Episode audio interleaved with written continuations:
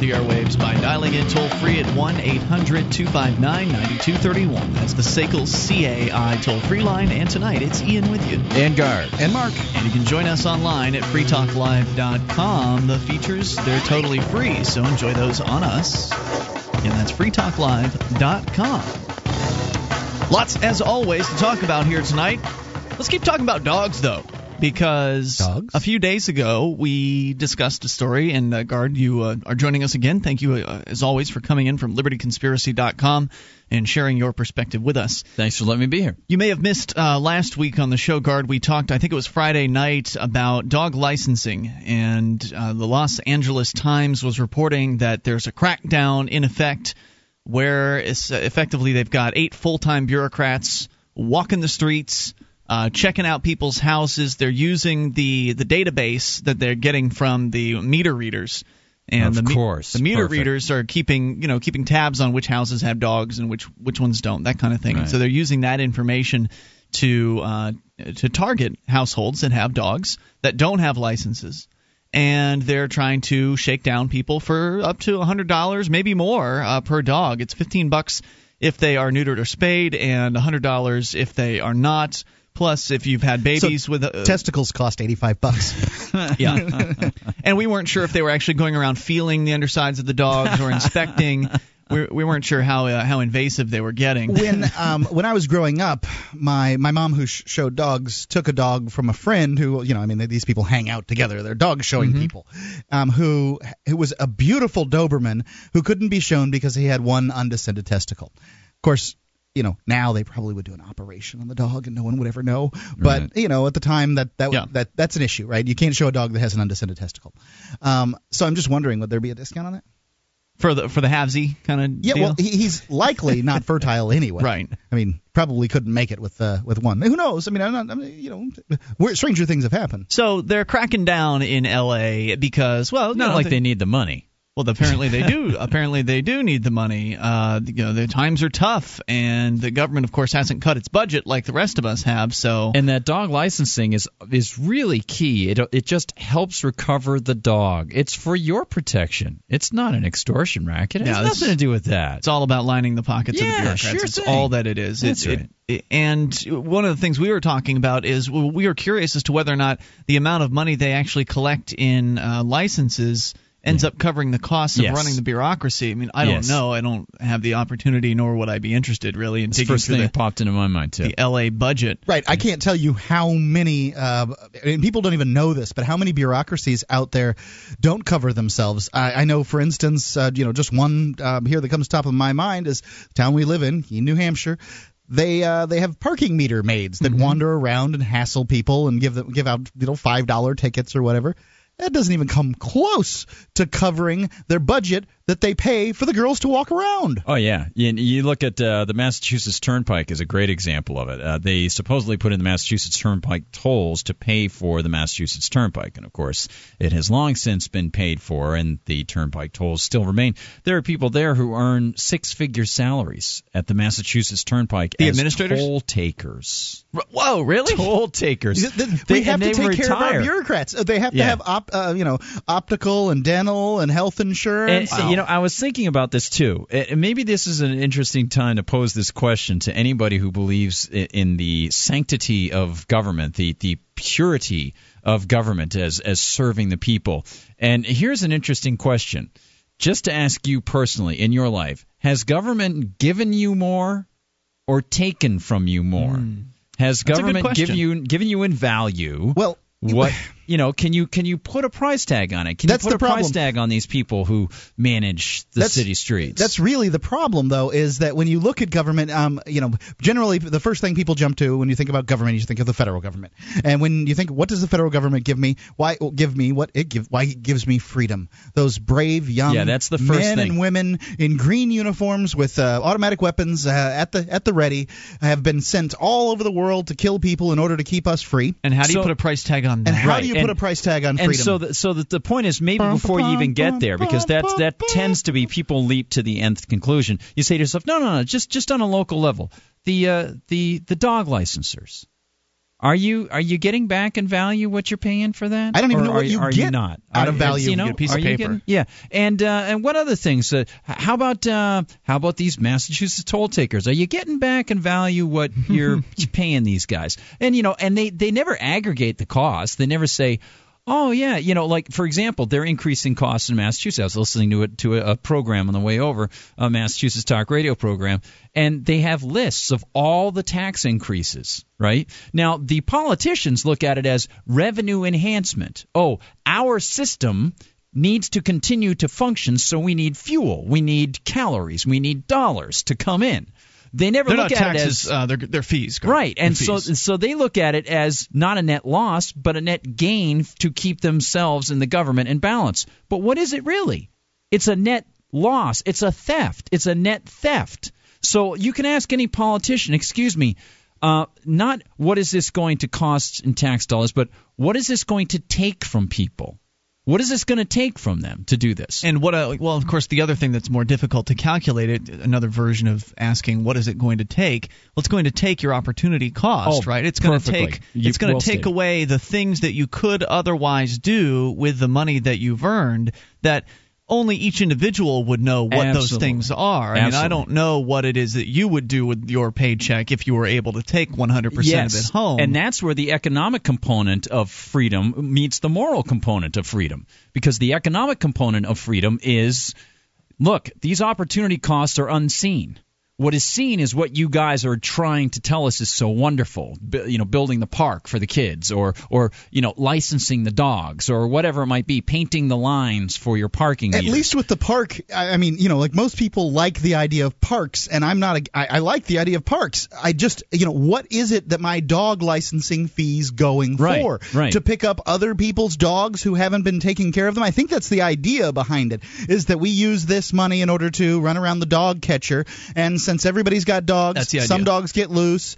Um, we have to catch dogs. I- you know, I don't. I don't entirely understand. It seems to me that if the dog catcher catches dogs, then they should charge people to get their dogs back. Don't they do that? I'm pretty sure they do. They They, should charge them more. Right. yeah, but and and then again, then you run into a situation of the dog catcher could start taking go- dogs. You know, you you and you've got very little way to get any sort of feedback on this because you've got no no profit motive. Uh, and so so and but to get back to that moral and economic component, the the economic component is what's not seen.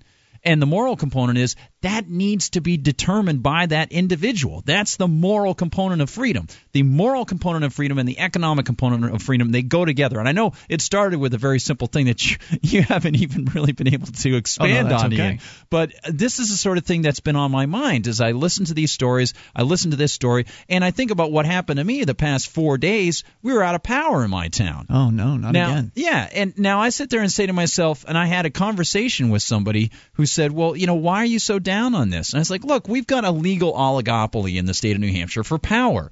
There's Public Service of New Hampshire. I love that euphemism. There's a couple other tiny companies that have been allowed in just through certain legal maneuvers, right? And and they service very few people. So you say to yourself, "Look, if this were a for-profit company." uh, and we could turn to somebody else when they're not servicing their customers well. They're not even telling them where they're going. You try to call them and you can't get anybody. You go to their offices and like last year, they don't let you in. They have police guarding the offices because people are so teed off. Hmm. Well, maybe if you had a competitive enterprise, they might actually decide that they would want to serve the customer and do something well because Right. the customer might do something else with his money. Right now they're nailed down. They can't do anything, Exactly. and they know it, and so they'll get it fixed when it's fixed. Hey, if you Right. you know if you're cold, well, too bad. Right, and and you think about all the businesses that are closed. I go down to get something for my niece. She wants some Skittles. I'm going to go down to this local market downtown, grab some Skittles, get something for lunch. We've got no power at our house. Boom, they've got no power at that store. Hopefully, so, you get her some toothpaste too. well, there you go. But so those are opportunities that are lost in business. Now, if they had contracted with a private business, Right. that private business would know, hey, we're losing some important hitters here. You might even be able to get uh, a make good from the power company if Oh. they if their service went out and they knew that you could go somewhere else. They might say, "We'll tell you what, we'll credit you for that, and we're so sorry." I don't think you can get credits from the power company for that. I got some on my cable modem, but I don't I don't think the power company offers it. More coming up. Free Talk Live.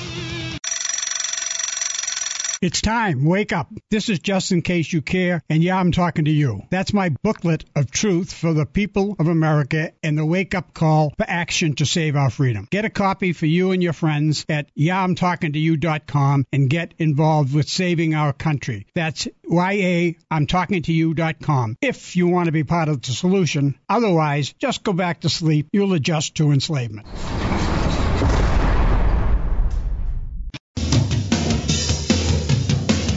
This is Free Talk Live. You can take control of the airwaves, bring up whatever's on your mind. Dial in toll free 800 259 9231. That's the SACL CAI toll free line. 1 800 259 9231. Tonight, it's Ian with you. And Gard. And Mark. Join us online at freetalklive.com. We've got archives. If you missed a moment of the show, they're right there on the front page. Just click and download. They're yours for free.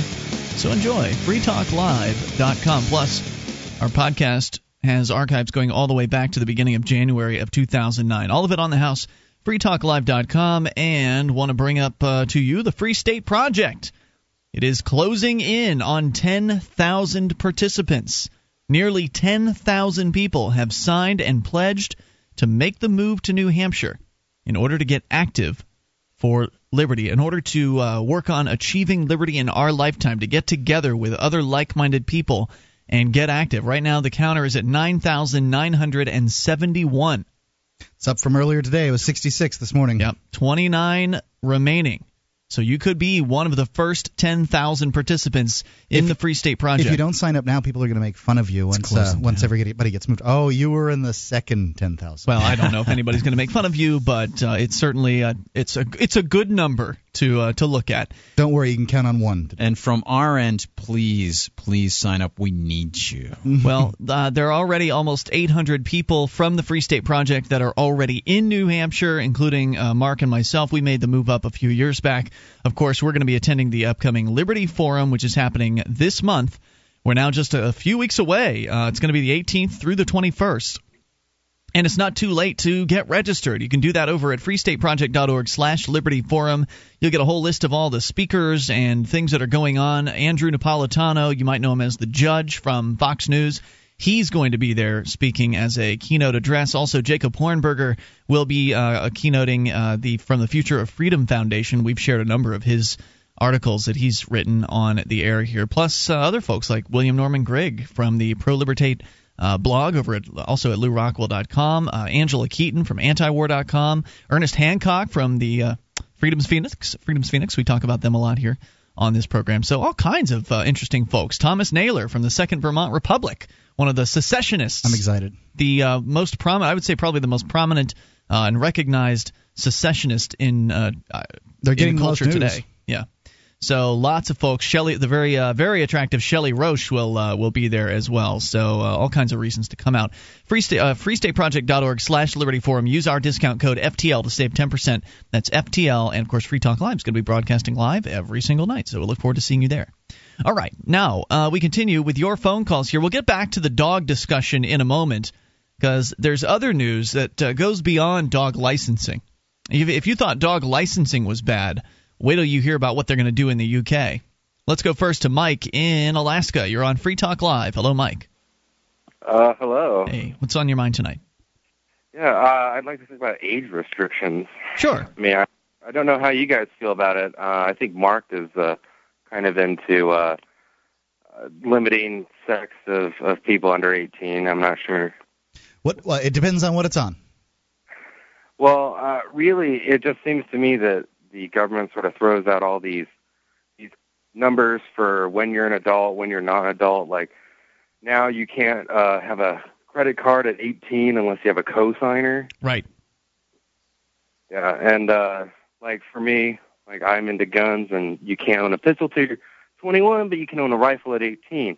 Right. You can smoke cigarettes at uh, age 18. You can go to a movie at age 17. Uh, you can drink at age 21. And you can sign up to get your body part blown apart, or you know, go and fight in an undeclared war for the United States at 18. At 18. I think 17. 17. Good Or point. that's yes, true. Early, Right on, uh, buddy. they they start the process early. That way, they can bring you in like the day of your birthday or something. But actually, like that, right? utilize your own God-given right or natural-born right or whatever right, utilize right, recognized right, societally recognized right to defend yourself with a firearm like that, and you're you're up, you know what creek. Sex with uh, young people you that changes depending on the uh, jurisdiction you know the arbitrary political boundaries that uh, that you happen to be uh, standing in. So for some places it could be 18 uh, some places it could be 16 so mike i share your your your frustrations with this. What were your thoughts? Well oh, well you know even here in alaska it's like you have to be 19 to to buy a pack of cigarettes. Like really it, it just seems to me like they're gonna it just seems like they might as well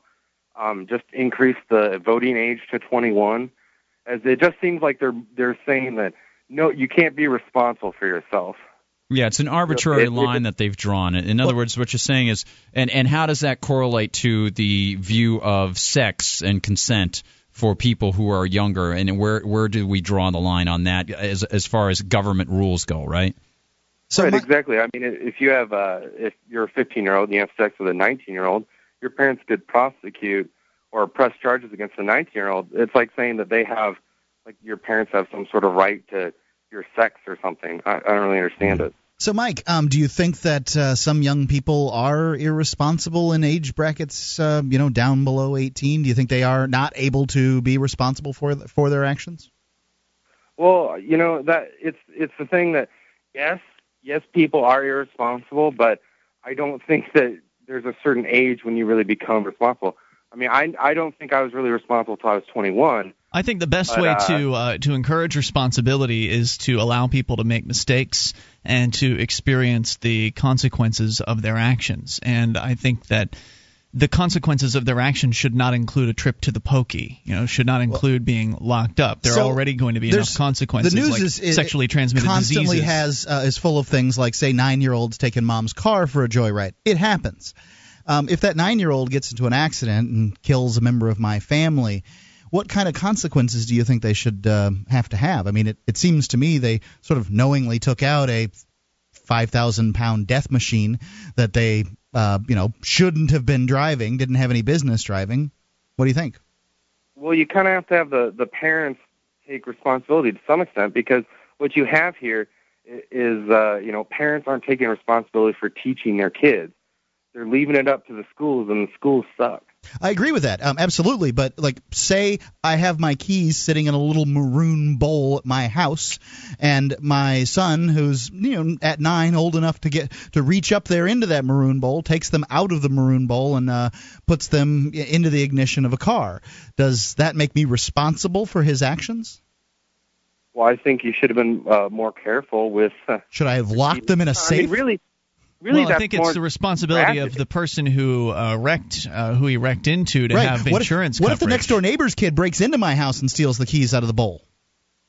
What? Right, well, well, you have to. At some point, you have to realize that you can't just draw a line and say, "Well, this age you're responsible." But what else can you do? Is what I'm asking you, Mike. I'm asking for some critical thinking. I'm not asking for complaining about age restrictions.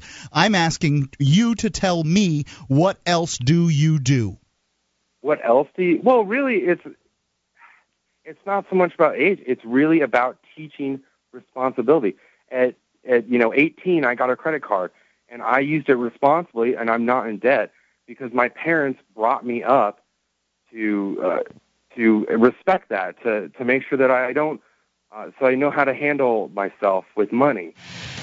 That's, it's a good thing. It's one of the most important things you can teach young people. I want to continue the conversation. Mike, thank you for the call. I want to make sure we get Gard in here with uh, with his thoughts on this. 800 259 9231. That's the SACL CAI toll free line. If you're worried about nine year olds crashing uh, into you in your vehicle, you should probably have some insurance coverage to you know make sure you're covered in case whether it's a nine year old or some unlicensed driver. You don't think there's a negligence some factor 90 year old You don't well. think they have some more coming up? This is Free Talk Live. This Your Family Today tip is brought to you by Stouffer's. Let's Fix Dinner. Find dinner ideas to bring your family together at the table at letsfixdinner.com. Juggling schedules so that everyone eats together can be tough. Try starting with one family dinner a week, whenever you can fit it in. Take turns picking the meal and have everyone pitch in. Working together will bring your family closer, even if it is just once a week. For more tips like these, visit us at parenthood.com slash yourfamilytoday.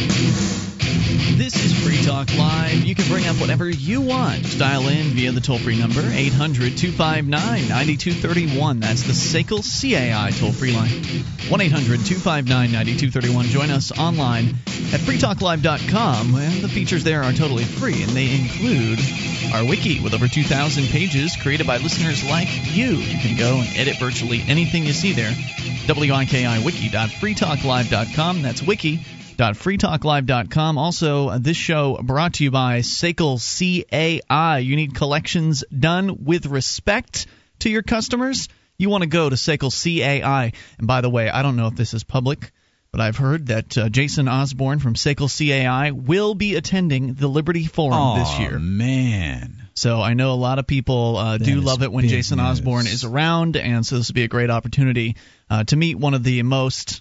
Uh, what, what would we call them? The most biggest benefactors, the, one of the largest benefactors of the, One of the- Liberty community. One of the biggest benefactors, one of the most dedicated, principled guys. His wife is the same way, and one of the nicest guys, coolest guys around. And I got to say, uh, hopefully he's listening now. I just opened my email, and he has a message: call Osborne. So Osborne, I will do it. I'm uh, I'm sorry I've been neglecting uh, a lot of things the past couple days, but this it's just been crazy the past couple days. Well, we're glad you had the time to come in here tonight, Gard. In fact, uh, so SACL CAI, go. You can see their banner at the top of freetalklive.com and learn more about them. And come meet Jason in person uh, at the upcoming Liberty Forum. He said that he just he he just can't miss a party, and he knows that the the Liberty Forum is going to be a great party. He's right about hours. that. So that's why I'm so bummed that I can only come out uh, for Thursday and, and uh, late late Saturday and Sunday. I wish I could be there the entire time. So Well, you guys will have to have fun for I me. I can't wait. I can't wait. I'm sorry you're not going to be there, man. But we'll we'll we'll think of you. We'll give you the positive vibes. I'll be know? showing. I'll be showing up as soon as I can. As soon as I can get my Oh, ass out of New York awesome. City, I am hauling up to Oh, uh, to Nashua. with that the- lineup too. Jeez, man. All right, so uh, we're going to continue here, but Gard, I want to make sure you had a chance to jump in on this on this conversation. We had Mike call in and and bring up the the age old issue, if you will, of restrictions on age, uh, and talking about the, the the arbitrary numbers that the government people have selected. It's 18 to smoke, it's 21 to drink, it's 18 to join the military, 17 to watch an R-rated movie. Uh, you know, going down the list of all these numbers that they there's no consistency, and of course, as Mike points out. Uh, or and, and as I think anybody with common sense would point out, that these are just numbers. They don't have any reflection on the maturity of the individual that uh, that we're talking about. You can have a 17 year old who is more mature than a 21 year old uh, in different ways. So it all depends. And just where do you how do you feel about the Well, issue of uh, one of the things is uh, these sorts of conversations get a lot of people very wrapped up in things, and they bring up anecdotal examples, they bring up their own feelings, and so on. And I think what's often overlooked, especially for those of us who are trying to look at the world from within the prism of people who believe in leaving our neighbors alone and having associations with them that they agree to rather than forcing them to associate in certain ways is we have to recognize that the what's what's missing here the the un, unseen 800 pound gorilla in this issue is that all of these questions and all these points are being brought up within the context of government of the majority within the representative body or whatever will decide shall decide for everybody what they will be. So all these little marks of differentiation can't really be addressed because we're not addressing them based on the differentiation of free peoples. We're, we're, we're not addressing it within the context of real freedom. What we're doing is we're talking about our disagreements as to what government policy should be, not what is right and wrong. And in my opinion, these things can be better determined if you have voluntary societies where individuals can congregate with other individuals of similar taste, mm-hmm. and those individuals will come up with their own set of rules. Now, some people can say, "Well, that would be crazy." Uh, you know, how would you protect? Well, already you say that you if if you truly believe that government can function and come up with these great rules, then you must believe that most people would go according to a certain route. So Right. why not just leave them alone and I let agree them with go you. On, I, I agree with you on that because we already have a, a a good amount of variation between when people can start driving vehicles, and I I consider uh, the the time that one starts driving a motor vehicle to be the crux of this issue. Yeah. It's one thing if a kid drinks a beer. It's one thing if he smokes a cigarette. I mean, you, mostly these are decisions that are going to affect him in his later life. I don't think there should be a cigarette smoking age. I think it's a terrible idea. Don't pick up cigarettes, kids. However, I, I, you know, adults should be able to do with their lives as they please, as long as they don't th- stro- throw their butts out the windows of their cars. Um, and because that's littering. but um, uh, you know, alcohol. I think the kids should be taught when how to drink alcohol. I don't think there should be an age at all. I think kids should, you know, young kids should be taught how to to drink a little wine and water with their meal, and and that this important activity that 90 something percent of Americans uh, participate in, and some some portion of the year or whatever, um, that that they know how to do that. But Yeah. I think um, when it comes to cars, you know, there was they're listeners to the show, anecdotal stories. Uh, one guy says, you know, there didn't used to be a, a driving age in Arkansas or Oklahoma or whatever it was. I think it was Oklahoma that he was telling me because you know they just didn't have it. So he'd drive the the family car at 12 or something, sort of down the back ro- roads, woods, backwoods roads, and that kind of thing.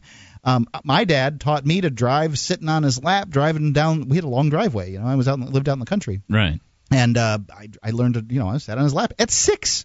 So um, I I do think that there uh, that, that there's there's some room, but I also think that there are times when um, you know kids will make bad decisions because they're kids, and uh, do you want to hold a kid to the same accountability if they hurt people? Destroy lives and property. Do you want I don't think anybody's. ar- uh, I don't think anybody has posited such a thing. I did. You you think that a nine year old should be held to the same liability as a I- well, a nineteen year old? Don't don't you? If a nine-year-old gets into his mom's uh, SUV and loses control of it and wrecks into my car and kills my son, what See, I- what, what, what is but- that about? But certainly isn't isn't this really drawing us away from the core issue, which is can't these debates be determined by free individuals without politicians telling them what it's going to be and have individuals living in free societies away from government decide these things because obviously your mind starts to go into these examples and draw these out and say yeah what are the implications of this but certainly Well, I don't free hear him people asking- could do this I don't. I don't hear him mentioning the government necessarily. Well, He's just asking about what, how that should be handled, and I think that that's something that the market would determine is how to handle Exactly. a nine-year-old committing uh, a, a vehicle, vehicular manslaughter or whatever, as opposed to somebody who's got more of his faculties and, uh, and a better able, ability to critically think and that sort of thing. Uh, Uh, for example, I, for I, I cringe yeah. at the idea of uh, sending a nine-year-old to a work camp for, uh, well, for to see, pay off a debt this, like this is a great example. This is that what draws us out from that one question about this. We go to the driving example. If you had a private society and that private society, with free people joining the private society, were to build roads or to have a contract with a, com- a company to build roads or manage roads, that road, man- road management company would have liabilities based on the safety, the efficiency, the speed. All these things would be would be measured by that company and the people who do do business with them. So they would be able to more readily address what their customers want, and they wouldn't be able to get they wouldn't be able to stay in business if they were allowing all sorts of reckless driving for whatever age groups. So if they were determined, it's a it's it's not perfect but it is a better way to attenuate and to fit the the model of freedom and and the desires of individuals than government the one size fits all thing. And, well, and- I think that you can, um, and the insurance companies claim, okay, and I'm gonna I'm gonna simply go with what they say here. I don't know the truth, but and, and I uh, I don't know the truth. The what what they claim is that people from 16 to 18 have a heck of a lot more accidents than people from 18 to 20, Yeah. and and uh, those have more accidents than people from 20 to 22 and like maybe there is uh, you know sort of in the aggregate if you plot people on a graph um, you know maybe there's you know a certain age where people should start driving and then should a community be able to come up with an age because that is it's really arbitrary it is arbitrary It is. Should It's a difficult. community come up with an age, or each individual uh, private road owner come up with an age? I don't see how you can do that. Well, you you you What, do you that by check them at their setting. driveway. I mean, I live right on a freeway. Well, I, how live do you right on do state road. Nobody have- checks you right now when you get out on the road. Right now, nobody knows. Indeed. So uh, the, if somebody's going to come up with a way to do that, it would be the marketplace. And I think that industries can work to c- companies and industries have shown that they have the ability to work together on things, setting standards and things like that. Or you could just There's set an arbitrary age. You can take control of the airwaves. This is Free Talk Live. Become a Free Talk Live amplifier for just $3 per month. You'll get perks and you'll help us free more minds worldwide. Visit amp.freetalklive.com. This is Free Talk Live, and you can bring up whatever you want. Just dial on in toll free at 800 259 9231. That's the SACL CAI toll free line. 1 800 259 9231. You can uh, join us on our website at freetalklive.com where we give you the features for free. So enjoy those on us. And if you like this program and you want to help support Free Talk Live, you can shop with us at amazon.freetalklive.com. Just start your shopping through that link and Free Talk Live will get a percentage of your purchase. It's that simple. You know Amazon, the world's largest internet retailer with dozens of categories in which you can shop, plus used items if you want to save a few extra bucks. Also, uh, we do have international Amazons. And normally when you go to amazon.freetalklive.com, it should kind of detect from where you are uh, coming and send you to the correct international site if necessary. So U.S. people should be sent to the U.S. one. But there's also a Canadian Amazon and a uh, German Amazon, and I think there's let's see, what's the other Great one? Britain. UK. That's right. So if you want, to, if you, for whatever reason it's not working, uh, you can just put in the two-letter country code for your country after Amazon. So AmazonUS.freetalklive.com will take you to the U.S. site every time. Uh, Amazon DE will take you to the Germany uh, site every time. Amazon CA will take you to the Amazon Canada site, and Amazon UK will take you to the Amazon UK site. Don't you think these people in their countries already know what these country these designations are? Well, I don't know. Okay. Maybe they probably already do. Yeah, just All making right. it clear. But they could be visiting. They could be visiting over there. That's there true. you go. There Maybe you they're go. studying abroad and they Little miss, bit Maybe they just like to buy us. things in marks. Little bit of information never hurt anybody. So Amazon.freetalklive.com. Let's continue with your phone calls. Joe in Connecticut, you're on Free Talk Live. The In Garden Mark. Hi. Hey, Joe. Um, I wanted to chime in on this uh, age restriction thing. Go for it. Uh, I think that, you know, generally it should be determined between the child and the parent because so many people, uh, you know, the same age, older, younger, whatever, it doesn't matter, are all at different levels. Uh, and I'll give you a perfect example. Uh, my uh, my mother died when I was 12, and my brother was 13, and my stepfather was a uh, delivery driver for Drake. So he was out at three in the morning, and we would have to get ourselves up at six to go to school, get everything ready, and be out on time and everything. And then when we came home, there was nobody home until five or six o'clock at night. So all that time, you know, we had to rely on ourselves. And uh, even during the summer, uh, in uh, you know, summer school break, we would have to, you know, cook for ourselves, and you know, we rarely ever had uh, any kind of uh, babysitter or anything like that. So uh, we um, we kind of proved that we were capable of at least handling that much. Where uh, I imagine a lot of 12 year olds that I knew at the time would not have been had been trusted. Yeah, I couldn't tell you. I mean, I, I, I think at 12 was when I became a latchkey kid or I I whatever. was seven. Yeah, something like that. So I, you know, obviously burning the house down is an issue when leaving a kid uh, home alone. But at the very least, in that case, you are generally talking about the parents having to deal with the issue that they set up. Um, whereas, you know, putting a kid on the road is subjecting uh, people to, uh, you know, to, to, to dangers that they wouldn't otherwise be subjected to. What do you think about the um, insurance companies' aggregated numbers that say that drivers from the ages of 16 to 18 are more dangerous than drivers from, say, 18 to 20?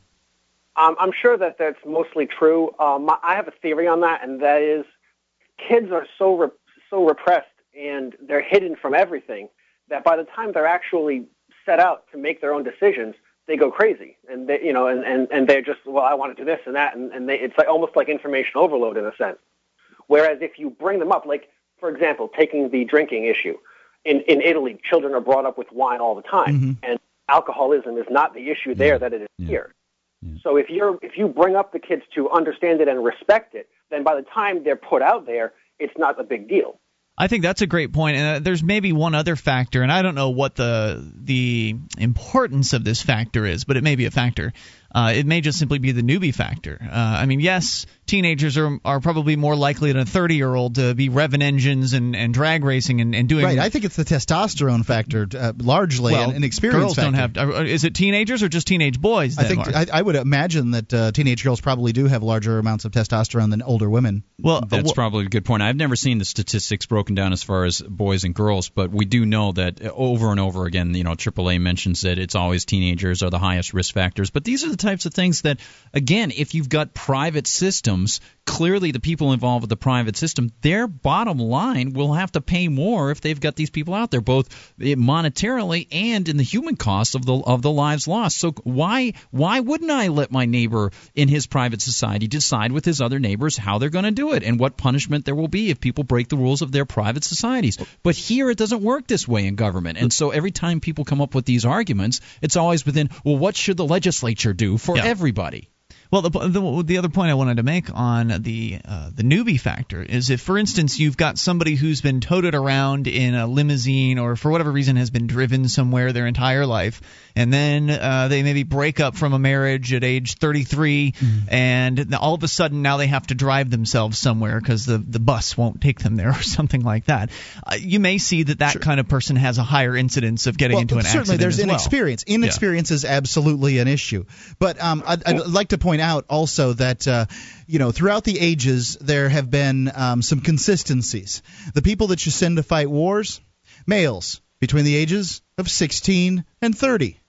Um, the people that are that commit crimes in societies world round throughout history males between the ages of 16 and 30 i mean when, when you get when you combine the sort of the testosterone fueled full body of a male um, and send it out there upon the world then you know the, there's certain problems to it Any other thoughts for us tonight, Joe? Uh, no, that's it. Thanks. Appreciate hearing from you. 800 259 9231. Ian, can I just bring up, you know, the the same question arises for almost any any sort of behavior that uh, either has consequences that that has consequences for other people. And for example, the sexual behavior question. That's that's a, great question because it does have implications for others if another human being is created. Uh, there's a problem there because that human being could be living in a situation where it could be a bad deal. You've got other implications regarding uh, adoption or foster care. How's that all going to work?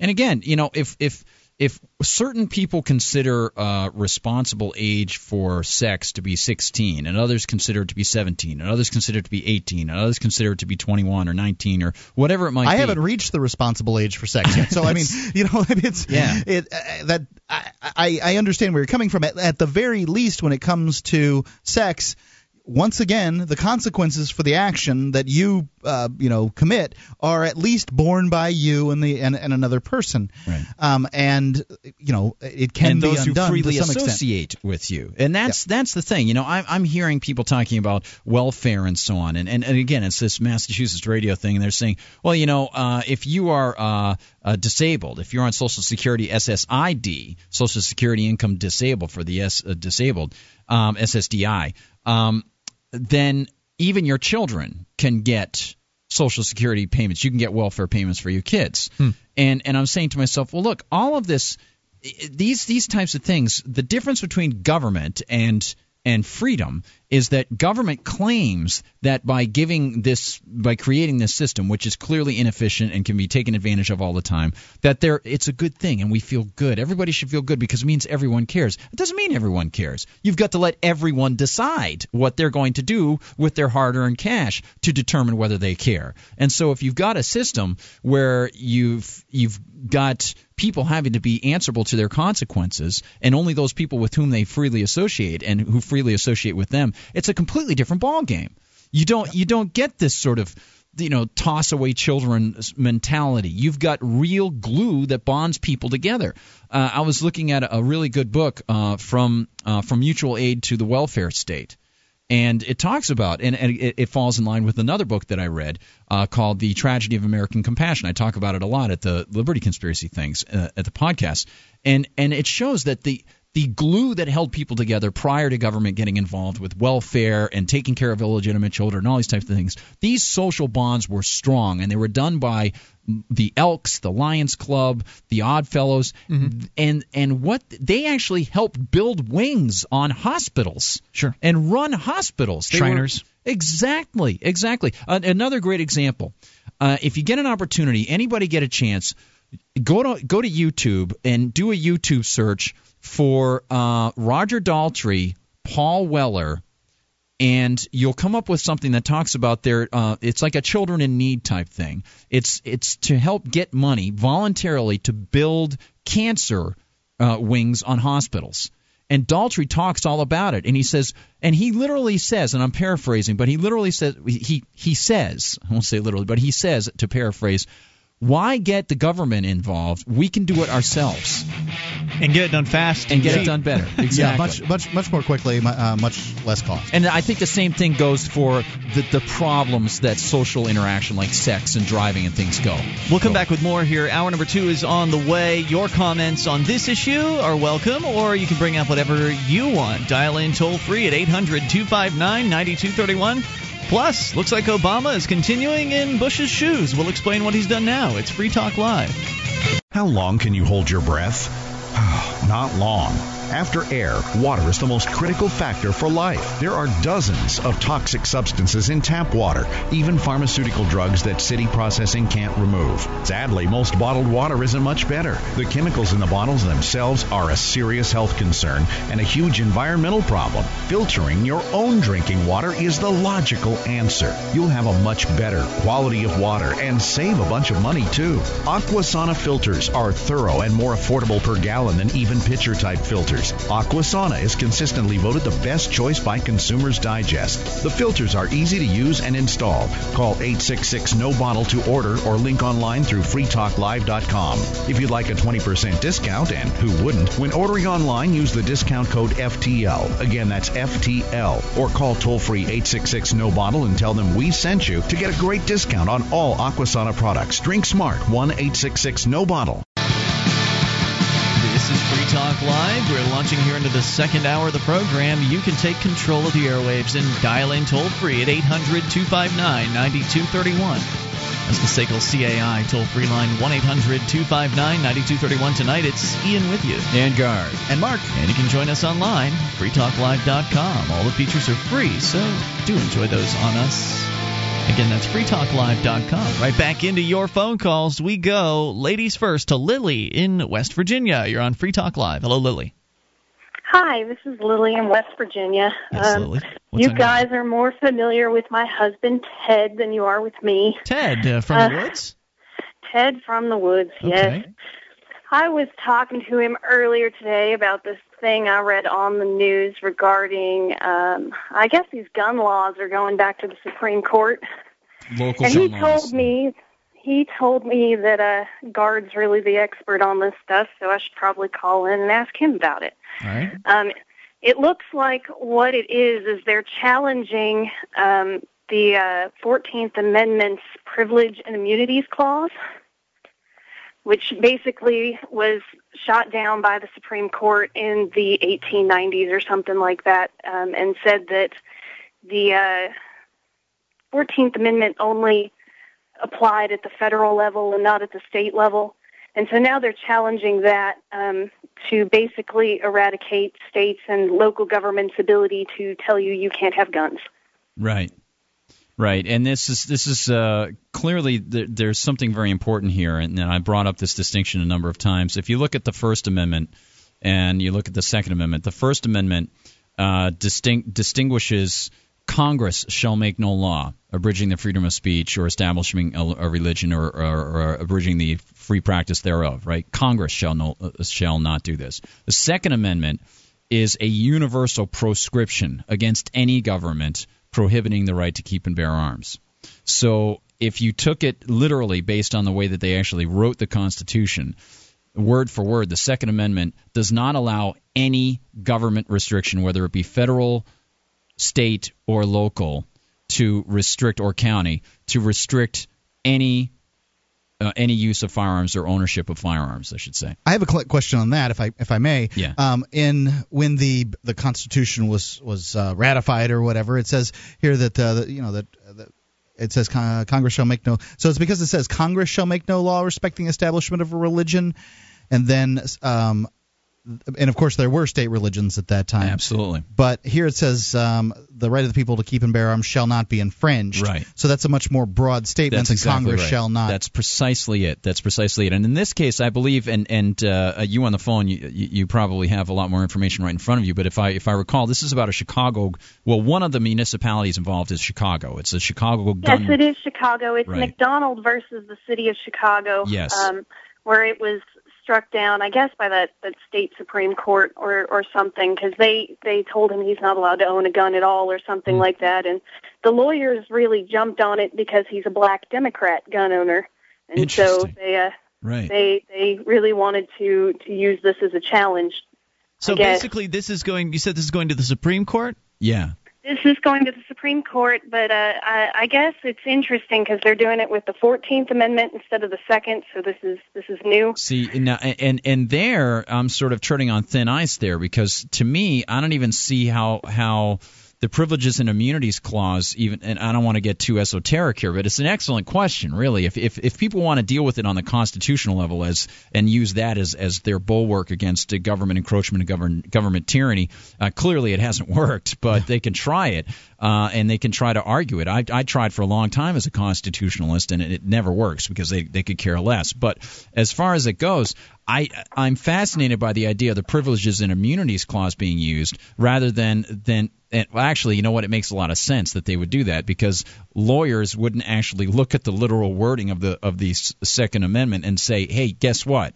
It doesn't allow it. Let's read it plainly." They would go into the esoterics of the 14th Amendment and the Privileges and Immunities Clause, which is one of the most obscure clauses of the 14th Amendment. Yeah, I have no idea what you know, what it all is about. I'm I'm, I'm clueless. Um, yeah, I don't know if you want to go into it. If you want me to go into it, I, I probably Well, couldn't go into the it too uh, much. privileges and immunity clause just I I think it basically says that uh, the states. Uh, hold on, I got to find it in writing here. Do you know it off the top of your head, No, Gard? no, I don't. And I, it would be good to have a good a, a good uh, female voice doing it, so you know this, so I don't Well, sound All like right. does Well, really give me a think that the- second if you guys want to talk, and I will get it right in front of me Yeah, go here. ahead. Okay, fine. Does anybody really think that the, the men in robes in Washington D.C. will rule in favor of overturning all the gun uh, gun laws Right. around the this country? is the this is the thing that uh, you know. It, Well- obviously, it's silly here. Is the uh, the right of the keep people to keep and bear arms shall not be infringed. I mean, I don't know how much more clear they can make it than shall not be infringed, but they sure have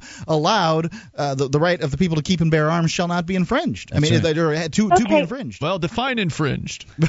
Okay, so what what the other interesting thing here is the fact that they're arguing it under um, the uh, privileges and immunity clause. It opens up a whole other can of worms, worms where uh, states have uh, the ability to um, impose laws that are in conflict with federal laws. Mhm. And I did just get the I just did get the clause in front of me, and it says the Congress shall have the power to make all laws which shall be necessary and proper to secure to the citizens of each state all privileges and immunities of citizens in the several states.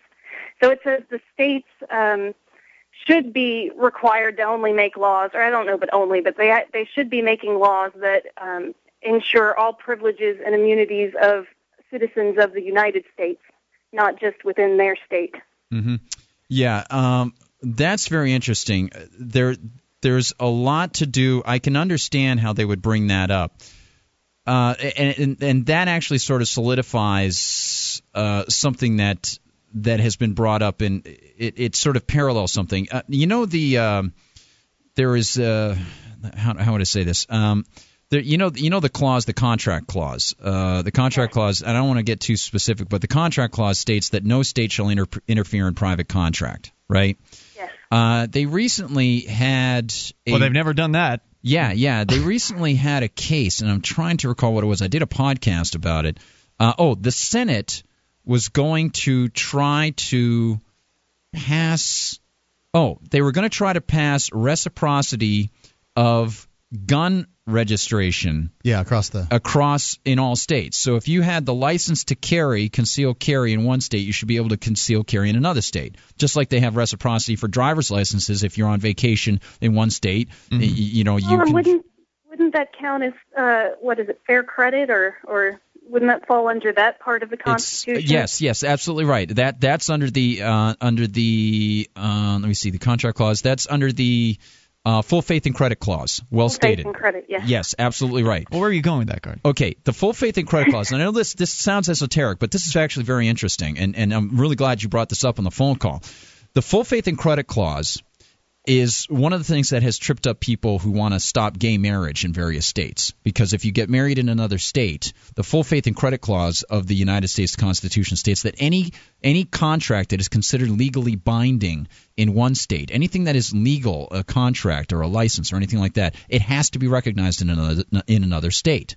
So therefore, you get what, what are called reciprocity laws. So therefore, if someone got married outside of the state of New Hampshire, and some people who wanted only heterosexual marriage had a law in New Hampshire that wouldn't recognize that, it would be considered unconstitutional because Mm-hmm. you have to give full faith and credit to all legally binding contracts. So Okay. if the state rec- now, so if the state recognizes your right to keep and keep and bear an arm in one state, it is supposed to be recognized as a legal license in another state. But but they don't do that. This is where the hypocrisy of the politicians pull through. With driver's licenses, oh, absolutely. With uh, with police warrants, oh, absolutely. With uh, with um, what do they call that when they when they um, uh, Extradition? A man is supposedly threatening a woman, or a woman is threatening a man. Domestic Uh, abuse? yeah, Domestic violence? Um, a Re- um, restraining order? Restraining order. They're supposed to be recognized as well in other states. Now, this is an example of of this this situation here with guns. They're not recognized. Everything's haphazard. It's state to state, and All this over, is yeah. a very interesting case to be bringing this up. And the the privileges and immunities clause of the of the uh, Fourteenth Amendment uh, sort of goes along with this. No state shall make or enforce any law which shall abridge the privileges or immunities of citizens of the United States. The Fourteenth Amendment here. If it's if it's a privilege or an immunity, you are immune from government regulating your right to keep and bear arms. In Well, the I'm United sure the, States. the robed men will uh, will agree with your interpretation. Yeah, right. Thanks, Lily, for the call. Appreciate it. 800 259 9231. That's the SACL CAI toll free line. You can bring up anything, take control of the airwaves. It's Free Talk Live. This program is brought to you by FreeKeene.com. FreeKeene.com features audio, video, and blogs chronicling the transition to a voluntary society. FreeKeene.com also has comments and discussion forums so you can be heard. FreeKeene.com. This is Free Talk Live. You can bring up whatever you want. Dial in toll free at 800 259 9231. That's the SACL CAI toll free line. And tonight, it's Ian with you. and Gard. And Mark. You can join us on our website, freetalklive.com. We give you the features for free, including the Shrine of Female listeners, dozens of ladies who've sent in their validated photo or video to show they are indeed listeners of the program. Shrine.freetalklive.com will get you there. That's shrine.freetalklive.com. If you hate making those extra trips in to carry the grocery bags, well, for the last few months at my house, we've been using the Totasak.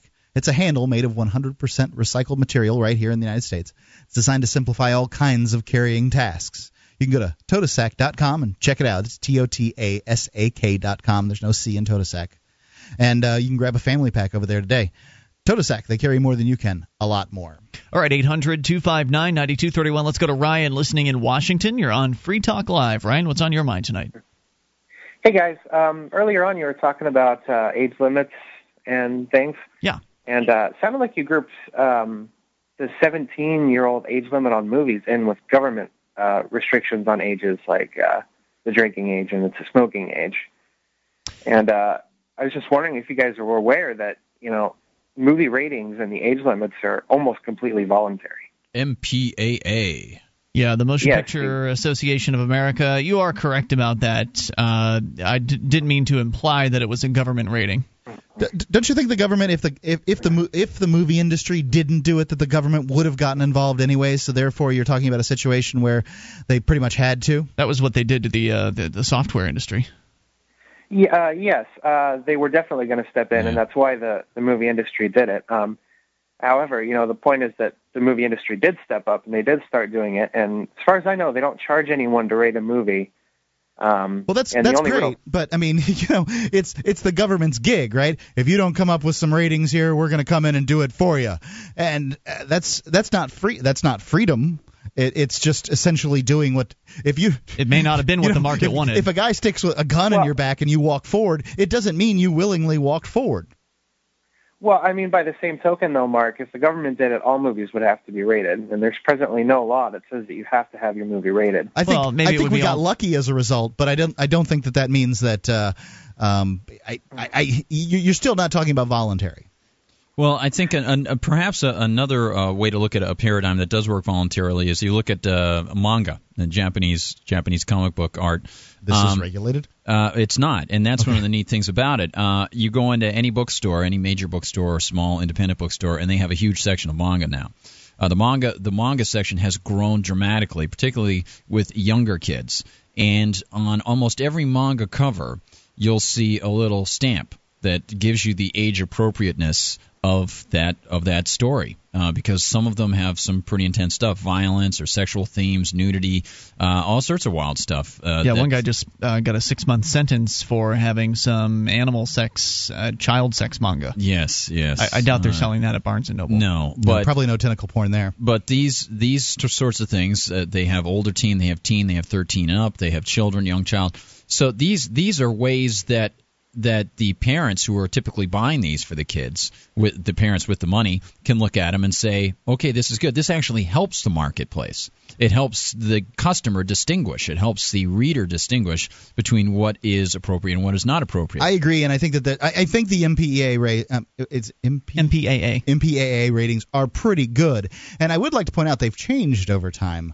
Um, that what used So to it didn't be used to be PG 13. well, uh, but PG-13 has become more lax than it was when it came out. That's true. Um, you know, decade, two decades ago. Porky's would be considered PG-13 now rather than rated R Yeah. Yeah, and, and but but to, to to bring in another thing though, you know, he mentioned how um, he didn't want people to get confused with the movie ratings and, and government deciding for people what is age appropriate for certain types of behavior.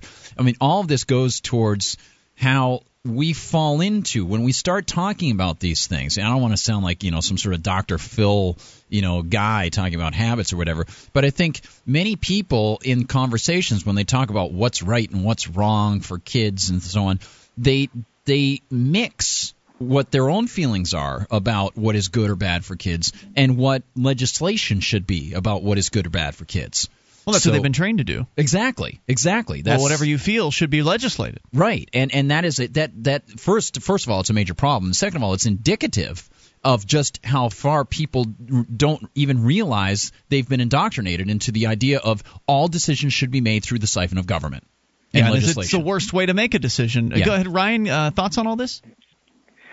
Um, yeah, I just thought one other thing I would mention is that the, while the MPA ratings are the most popular, um, in recent times, other people have started doing independent ratings. Um, Netflix, in particular, has rated every movie in their library just about. Really? Uh, Rated with, with what their- system?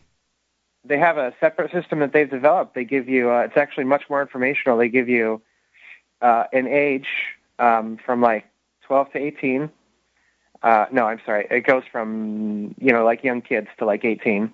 How how old the, the they think the movie the person needs to be for the movie to be appropriate for them. They give you a uh, like you know this is absolute. We think this is absolutely appropriate for their age, or you know you should still watch it with them and use caution, or you know absolutely not unless they're very mature, like a red, yellow, green thing. Oh yeah, how about that? Um, I've never even you- I've never even noticed that. But you you're right. They they do have and that. And then they give you, if you click on it, they give you this huge breakdown about what contributed to that score in terms of, you know, violence, sexuality, um, Sure you know, enough. uh, profanity.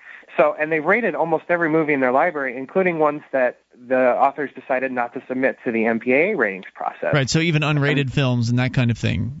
They, And the Netflix rated Netflix ratings are, are starting to get around because they're better. So I don't think it's, you know, I, I realize that the MPA rating system was spurned by the threat of legislation, but I don't think it's really fair to uh, equate them in the way Mark is because the, the market is doing ratings, uh, you know, aside from the MPAAs now.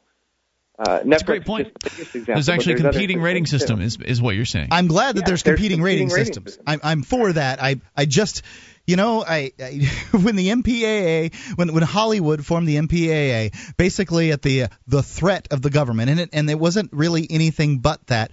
I I I don't know if that I entirely consider that market oriented. And, and well, you know, Oh, no, something that comes to mind is the very fact that the marketers of these things have to entice you to buy them, have to get you to buy them, and can't force you to buy them. They can't throw them into your house.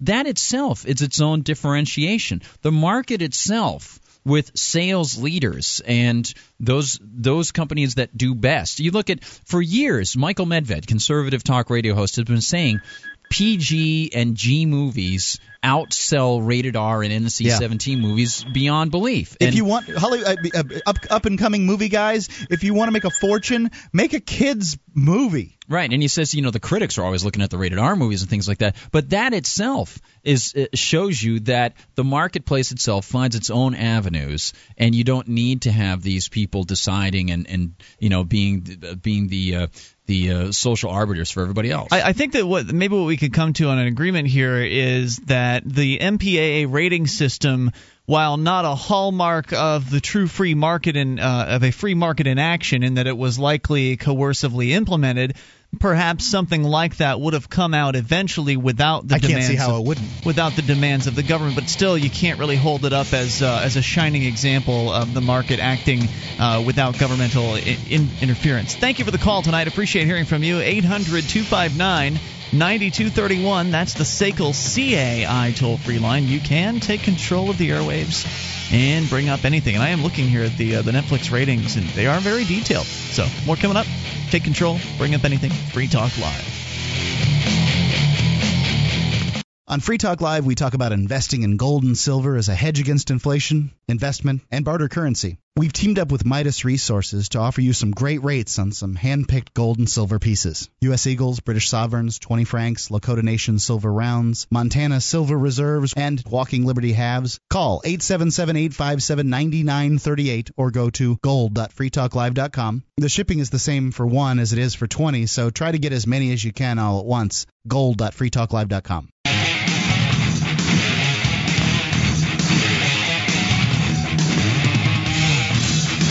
Free Talk Live. You can bring up whatever you want. Just dial in toll free at 800 259 9231. That's the SACL CAI toll free line. And tonight it's Ian with you. And Gard. And Mark. You can join us online, freetalklive.com. That's the place to go. The features, they're free. So enjoy those on us. Uh, again, freetalklive.com. Features including updates. You get signed up. Get on the updates list, or you can watch us on uh, Twitter or Facebook. There are various different ways for you to be kept in the loop as to what's going on with Free Talk Live. You can go and look at all the options at news.freetalklive.com. That'll show you uh, how to get on board with updates, our Twitter and our Facebook, all over at news.freetalklive.com. We continue with your phone calls here. Talk to Kurt, listening in Louisiana to KBYO FM. Hello, Kurt. Kurt? Oh, this is Frank. Oh, Frank in Yeah. Frank in Ohio. Yeah. Okay, Frank. I guess we've got you. Hey, thank you. I'm very blessed. Hey, thank you. That's uh, H.R. 45, the national ID gun legislation. Okay. Uh, if you want to vote no on it. And for those people out there uh, concerned with gun issues, uh, I would advise them to get in touch with uh, uh, Officer Jack McLamb or uh, Officer uh, Sheriff Richard Mack or uh, uh, Sheriff uh, Printz. Okay, what's it? what what would the point of that be? Uh, well, those, those fellows are, are for the uh, states' rights and for people to carry guns. Okay, and they've been fighting these kind of things a long time, and and uh, they're they're all ex-military and ex-law enforcement people that I've heard uh, the name Richard Mack. I understand that. I believe he's a uh, libertarian sheriff. Yeah, most excellent man, and uh, I certainly recommend Judge Napolitano. He's a most excellent man Well, too. uh, Judge uh, Andrew Napolitano will be speaking at the upcoming 2010 Liberty Forum here in a, just a few weeks up in uh, Nashua, New Hampshire. So anybody that wanted to uh, get the chance to to meet him, I don't know if there are any tickets left for the for the, the dinner engagement, but As at last I heard, there were a few. uh, like a he, few? he said, a few left. So Yeah. um, I, Yeah. one would need to get one's butt into one's gear. so what Yeah, else, that- uh, Frank? That'd be an honor to meet him. Uh, during that uh, uh, Sheriff Mack, June 27, 1997 Supreme Court ruling, state legislators are not legally obligated to federal legislation, and people can check on that. And there, there are some old sayings out there. Uh, as far as the twig is bent, so groweth the tree. You know, and virtue is its own reward you know, you guys were talking about legislation, the uh, insurance industry making the laws, and back in the 60s, you know, they had those kind of statistics. We just didn't have all the young people that we do today. so naturally those uh, statistics on that are going to go up. But as far as the Wait a minute. kids, Oh, you- you're saying that the statistics on young people having car accidents, Right. you believe will are up because there are more young people today? exactly so. Plus the other problems like uh, Don't you think it's per- a percentage? Are, are you saying there are more young people as a percentage of population today? yes. I see. I would say that Yeah. there's likely the more young people certainly on the road because um, I, I would think that just because as the nation as it becomes wealthier, um, I wouldn't imagine in the 70s kids had cars As uh, early as as early and as uh, as Mm. often True. as they do Maybe, now. yeah. True. That would be my my guess on that one. possibility. I mean, I, dro- with- I drove junkers, but now the kid kids are all driving nice cars because I their was- parents want them to have anti-lock brakes and uh, and uh, airbags. I was a truck driver for many, many years, and you can't miss a lick out there. And now with cell phones and text messaging, it makes it even more tempting to uh, do something other than 110% uh, on your driving ability. Yeah, and that's not a bad idea. Or, that, or that's not rather a good idea, is to uh, take your attention off the road. Thank you for the call, Frank. Appreciate hearing from you. 800 259 9231. That is the SACL CAI toll free line. I tend to like uh, what was suggested earlier. That is. Uh, Young people that are raised with it being inculcated with the uh, intention of responsibility in life, responsibility with drinking, responsibility with sex, responsibility with driving, I think are are much less likely to be as wild and crazy uh, with those things when they finally do encounter the opportunities to avail themselves of them.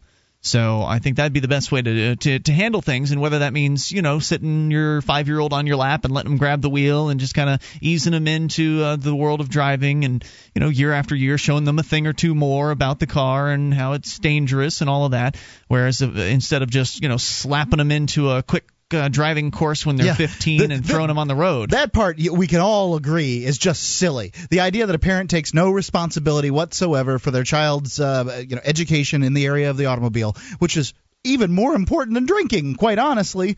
Um, this is a huge part of modern life is to be able to operate a motor vehicle. They give them over to the uh, the high school football coach and say who gives them a uh, you know a, a semester's worth of uh, education. Sometimes it's summer school and it's two weeks. Um, I, I I went to you know I got the instructions the, the the book instructions which I was very good at and the driving instruction which I wasn't so good at. Um, all in, I uh, actually failed weeks. the the written tests. I failed the written test I think once or twice before I was able to pass it, but the driving test was no problem at all. Like that was a monkey could have passed the driving test Uh, I didn't have any problem with the government driving test. I had a problem with the um, the, the the school uh, you know the, the class, Ah, which I never found, went to that. Which I found silly because I didn't really get much instruction either um, on, in this area. I found it silly that um, they should rate me on how well I drive in the driver's ed course. It's a course on how well you uh, you know like on how to learn how to drive. Yeah. they should How be are you supposed to teaching know me. anything? I mean, shouldn't the teacher have gotten a grade? That's you a good know, point.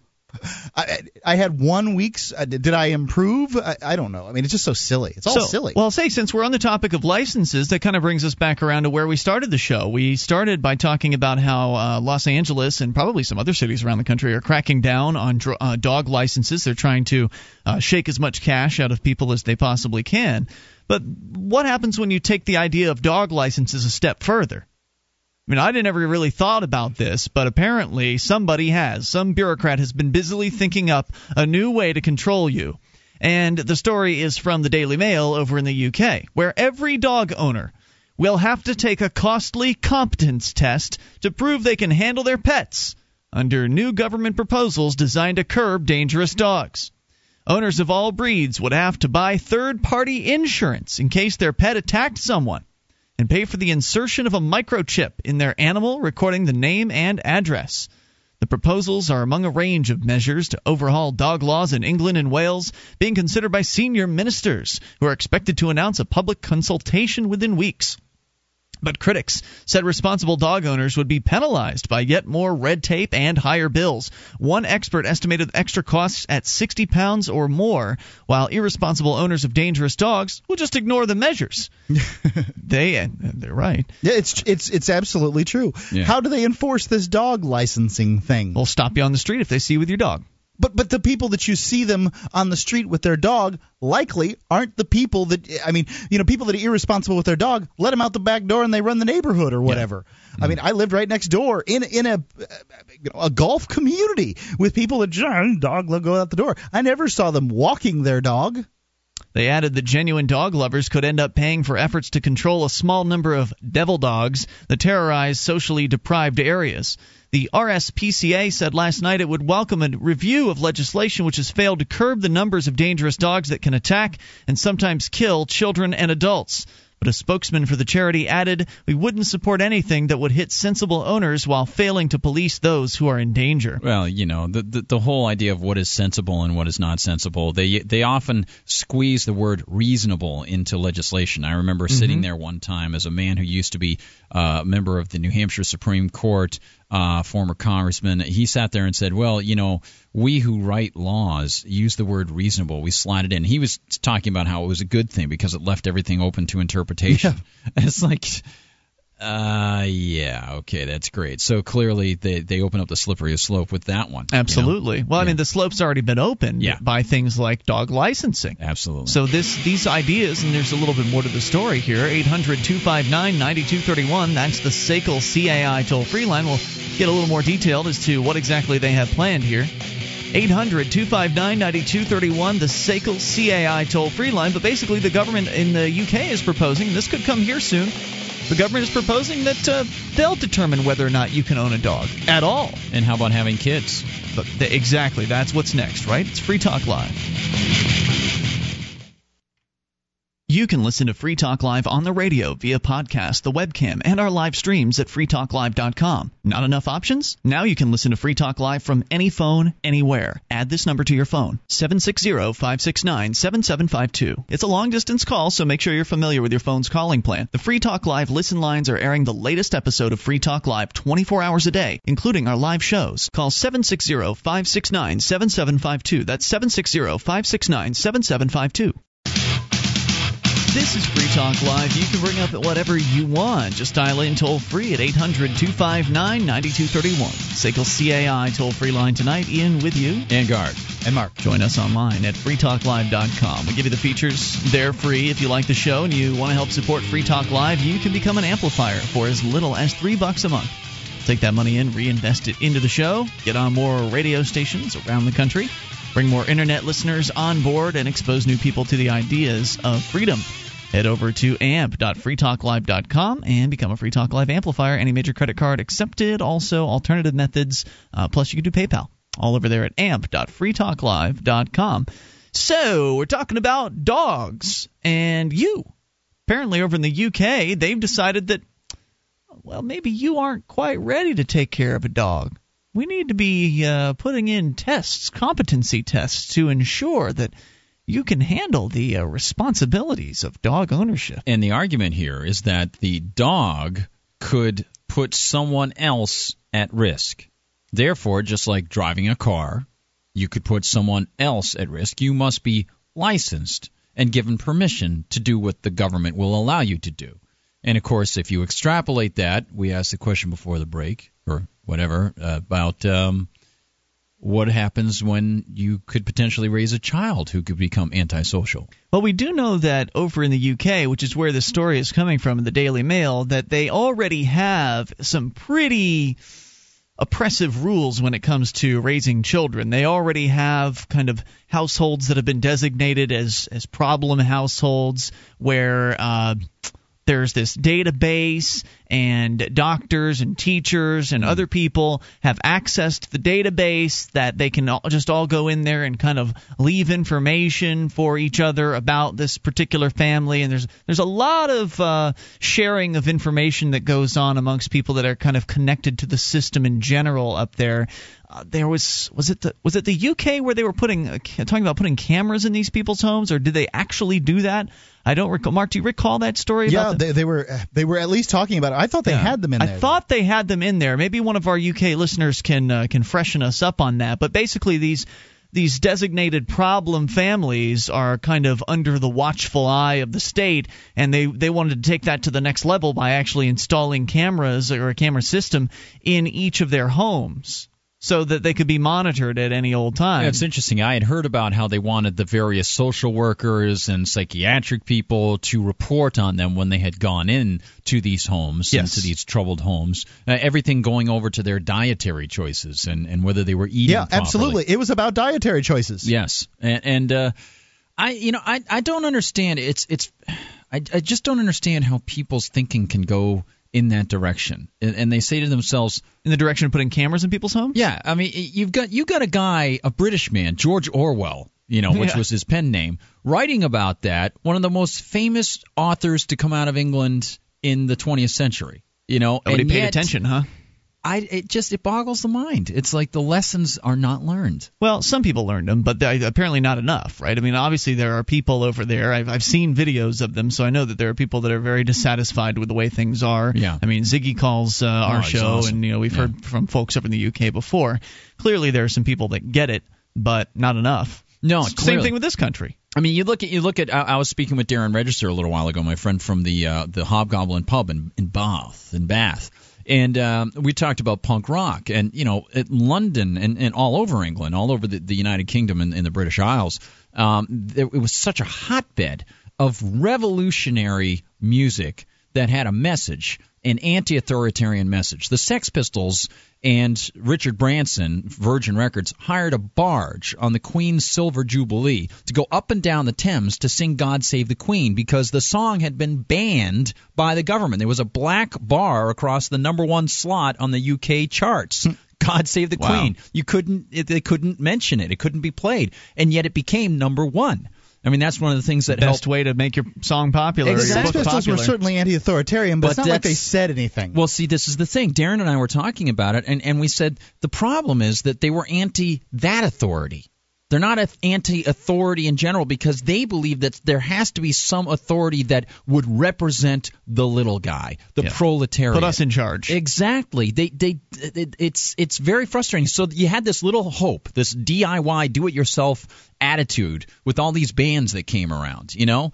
And it didn't do anything because they weren't truly anti-authority. They were just anti-authority making those choices. They wanted other authority to take things from people and redistribute wealth and all that. it's so common and it's so sad that people haven't figured this out yet that and, and I don't blame them. I mean, they're encouraged to do this. It's just like we were talking about earlier. They're encouraged by the system to, well, if you don't like the system, just work within it to take control, and then you get to tell everyone what to do. Oh, mm. yeah. Yeah. Boy, I could run the world. I know what's right and I know what's wrong. And boy, if I just had all those men with guns at my disposal, everything would work just fine. Yep, Yeah, I'll and- fix this. I Yeah. know how to make the system work. And Yeah. so they fight with one another for the rest of their lives over who gets to control who. And and in that process, as Dr. Mary Ruwart puts it in her book Healing Our World, uh, in the process of attempting to control others, you, you will find yourself inevitably controlled. Let's continue with Tim listening to KBYO in the swamp. Tim, you're on Free Talk Live in Louisiana.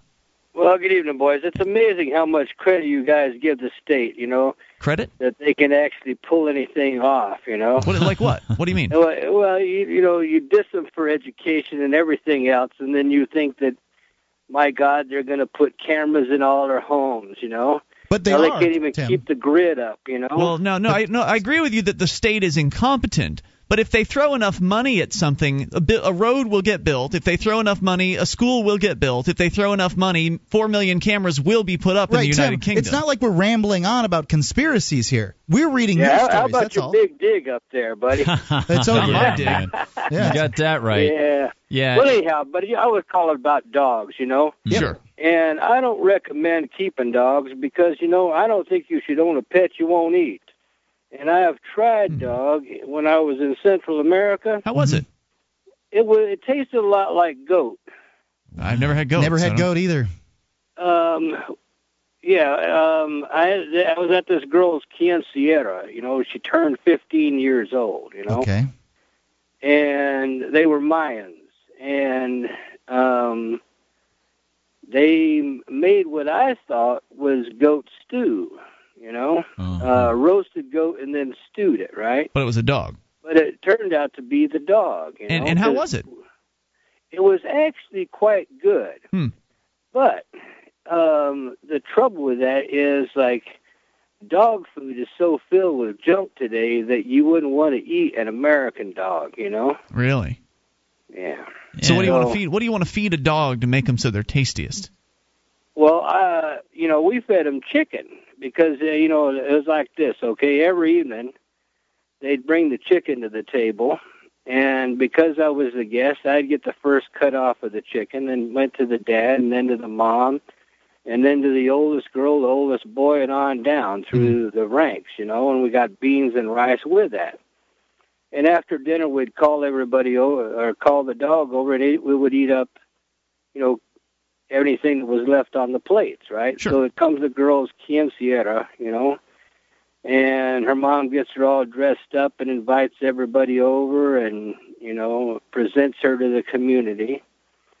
And uh, we had this feast. And so after dinner, I'm calling the dog Oh no. to give him the bones, and the littlest boy goes, "He ain't coming. You just ate him." Oh, no. that's like a horror story. You got told by the little kid.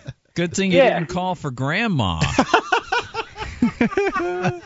So you know, I, I'm just Oh, saying it was good, but I wouldn't eat American dog. So Oh, okay, it's an interesting story, no doubt. But I, I, I want to question this idea that uh, that you shouldn't have a pet that you won't eat. Why is that? I mean, why can't you just have a pet to love and, and take care of? Well, I just feel if you're going to feed it, you ought to be able to eat it. You know. I, I think that I, I think I've got my dogs like in case of emergencies kind of eating. You know what I mean? Oh, Like, okay. Well, it would that's be a, fine. a real emergency, but an emergency nonetheless. Like you don't intend to. Uh, I'm to not going to feed life. the kid to the dog. I can tell you that. Well, you know, it's All it's right. a, it's a strange thing too. You bring up sort of an abstract thing for uh, I think many freedom lovers. Uh, I uh, many many years ago I had a sort of a blind date with a woman who was a vegan.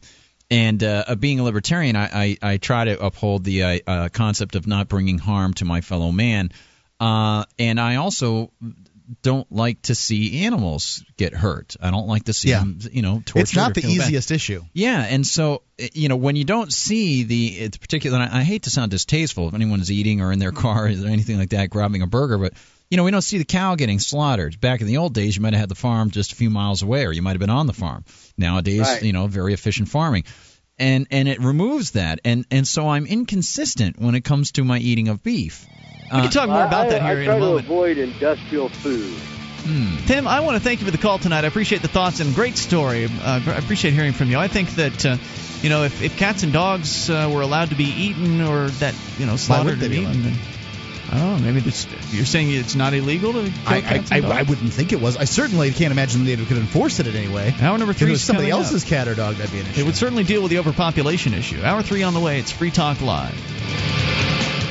Have you been thinking about starting a website? I'm going to tell you about a great offer from HostGator. HostGator is a worldwide leader for web hosting, and they make it easy to get your own .com domain name. You create your very own website with their free site builder tools and templates. Use the coupon code FTL. That's FTL is in Free Talk Live, and sign up at HostGator.com to receive your first month completely free. Whether you want a personal blog or a complete e-commerce business website, let the experts at HostGator.com host you.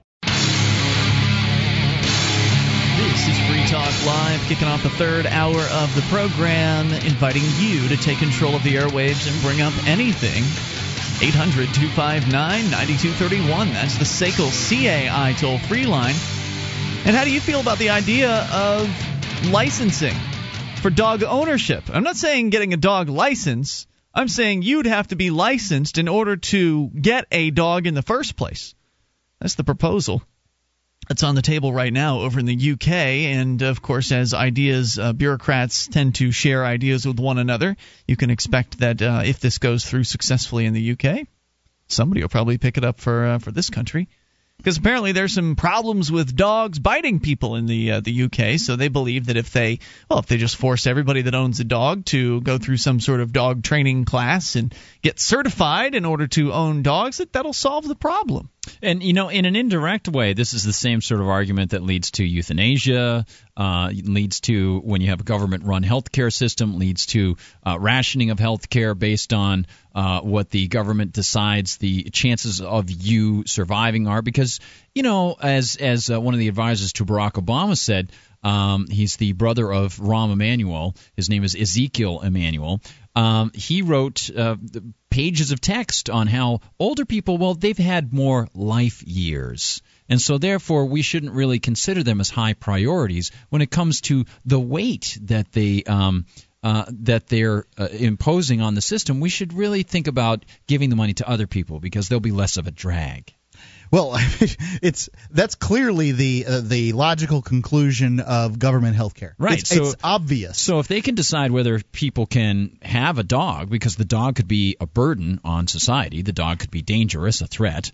And as we said in the last segment, then perhaps they could decide whether or not people could have children because those children could grow up to be antisocial if they're Well- not brought up the right way. Then they could also decide whether you yourself are too much of a drag on the system. Right, but this is and, and it leads to like really what does a dog do for society as a whole? You said dog do. You should get that. That was good. No, I know what you mean. They're- They do Just nothing. you feel good. So Yeah. then you have the bureaucrats. Uh, you know, there's a few more bite, dog biting incidents. The bureaucrats made it. They, they licensed this person to have a dog, and their Mm-hmm. dog bit somebody.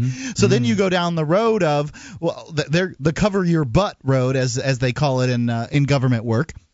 The CYA um, uh, Mm-hmm. Yes. road, Yeah. and then they're not li- they won't issue any licenses because w- it's their job to keep people safe. How in the uh, from dogs? How in the world could they possibly keep people safe from dogs if they allowed people to have dogs?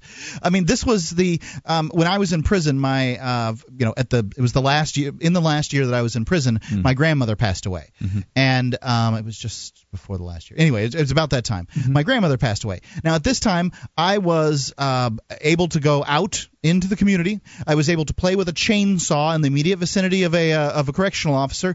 Um, I you know a a, a, a civilian, um, you know people like that. I could be trusted outside, but I couldn't. The, the the bureaucrats wouldn't give me the ability to go to my grandmother's funeral. Jeez. Wow. Or go Why? see her on her deathbed. Right. Well, that was it. Was actually the deathbed vis- visit originally, and then they they drug their feet so long that then they had to make a decision on the funeral visit, and the decision they made was no.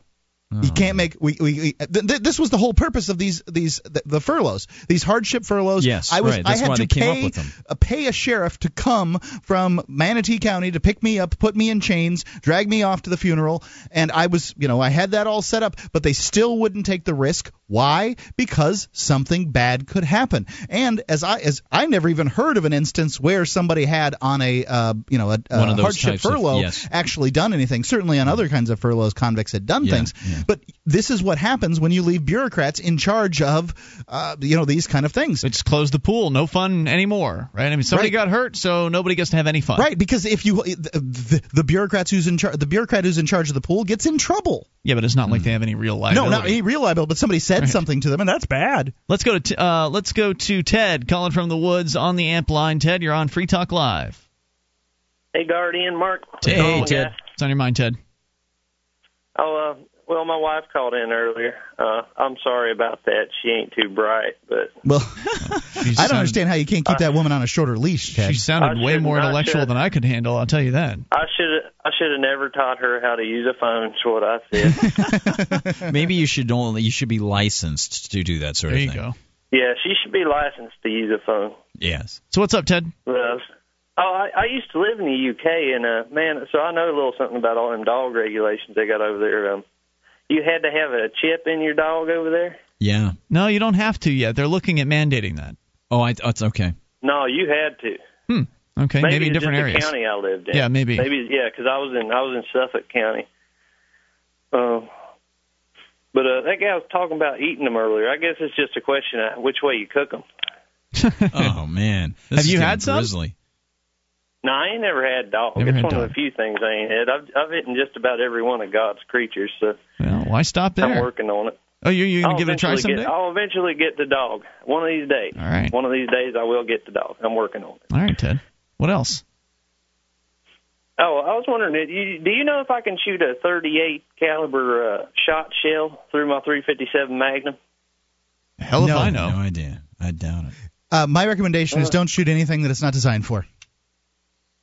Well, you can shoot a regular 38 out of 357. I was just kind of worried because all the little BBs, it might uh, it might end up hitting the back of the barrel or something since the Yeah, that 38 is so wouldn't be much good. shorter. Yep. Yeah, it's gonna spray all over the place. I don't Try. Gun Talk Live. There was a show named that, wasn't there? There was. Oh, we, you guys don't talk about guns nearly enough. Well, we we don't don't know know much enough about about, guns. Yeah. I mean, Yeah, I've got I- a, I I've got an I can call AK, in but I don't know that much about guns. I can, I, uh, Ted. what I will brand bet you. AK is it? I, It's I, a Wasser. A Wasser. All right.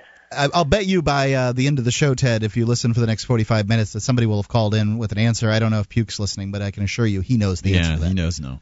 Well, I hope so. I'm, I'm looking. I'm looking forward to that. I was wondering that. I, I was kind of worried about trying it out. So the question was, can you put a up the gun. 38 shotgun shell in a uh, a 357?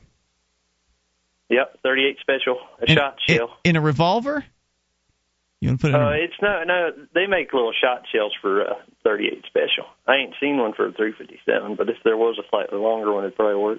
Okay. Well, you know, good luck, Ted. Uh, and uh, there are plenty of gun forums, of course, on the internet as well, wherein you might be able to find those sorts of answers. Yeah, I could use the internet, or I could talk to you guys about it. right. You can you you. talk to the experts or talk to Free Talk Live. You're right. Thank you for the call tonight.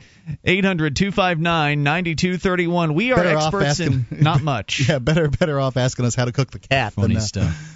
Let's go to Ziggy in the UK. Ziggy, you're on Free Talk Live. Uh, you have a dog, Zig? Sorry, I didn't catch what you last said. Do you have a dog? No, I don't. Right, you uh, you mentioned my name and you had some queries about certain policies over here. So I thought I'd ring in and and and, and uh, answer the questions you had. You are Zig the Answer Man. okay, you wanted to know about uh, about um, t- uh, cameras in in uh, the homes of disruptive families. Yes. Um, it was a trial. Um, it hasn't been rolled out across the country yet, and I doubt it will be simply because the government has no cash, and we're about to have a change of government here. Um, even though I don't think the Conservatives are going to be any better, I think they wouldn't um, implement that policy. Why do they have no Oh. cash? Don't they just have the ability to print it out like the Federal Reserve? Yeah, they have been doing that. Um, I don't know, understand. I'm not. I'm not. I'm not Mr. Economist. I don't understand the, the, the full details, but we are being told that the deficit is is, is worryingly large. But but you're but you're saying they might- did try this program, meaning they they actually did put some cameras in some homes of uh, disruptive p- families. Yeah. Also, uh, chips and dogs. You do have to get a chip in a dog if you want to take the dog abroad. Hmm. Okay. If you want to eat the dog, and you have you to eat want to them with bring it chips. back. Um, also, um, the Sex Pistols. Yes. Um, Gard mentioned something about that the Sex Pistols believed that uh, the um, that they they wanted someone to protect the proletariat. Um, the thing about the Sex Pistols Well, is that they were actually should- rebelling, Zig- funny Zig- enough, against Ziggy- the Zig- Labour government, which had promised so much to the working man, to the proletariat, but hadn't delivered. John Lydon actually says this in The Filth and the Fury. Right, Ziggy. I, I, I should be more specific. I was going from the Sex Pistols to so many of the uh, so-called anarchists at the time, and you're absolutely right. The the labor government they were very upset with the labor government, but I'm sure it had to do with the idea that the labor government didn't go far enough towards socialism the way they wanted. Ziggy, thank know. you for the call. Appreciate hearing from you. As always, 800 259 9231. That's the SACL CAI toll free line. You can bring up whatever's on your mind, take control of the airwaves. This is Free Talk Live.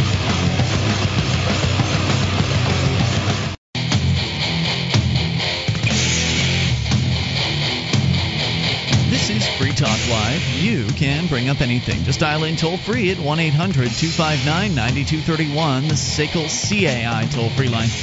800 259 9231. Tonight, it's Ian with you. And Gard. And Mark. And you can join us online at freetalklive.com. All the features are totally free, so enjoy those on us. Again, that's freetalklive.com. Features including our streams. We've got live, uh, broadband, and dial up streams. We've got a webcam. Plus, you can even access Free Talk Live via any phone that can dial long distance via our listen lines. You can get all the details at listen.freetalklive.com. Get tuned in. Listen.freetalklive.com. Um, Escape from Terra. It's a online serial uh, cartoon uh, comic strip from Big Head Press. You can go check it out at bigheadpress.com. But don't go and see today's strip because today's strip is not safe for work. Don't don't you dare. Bigheadpress.com.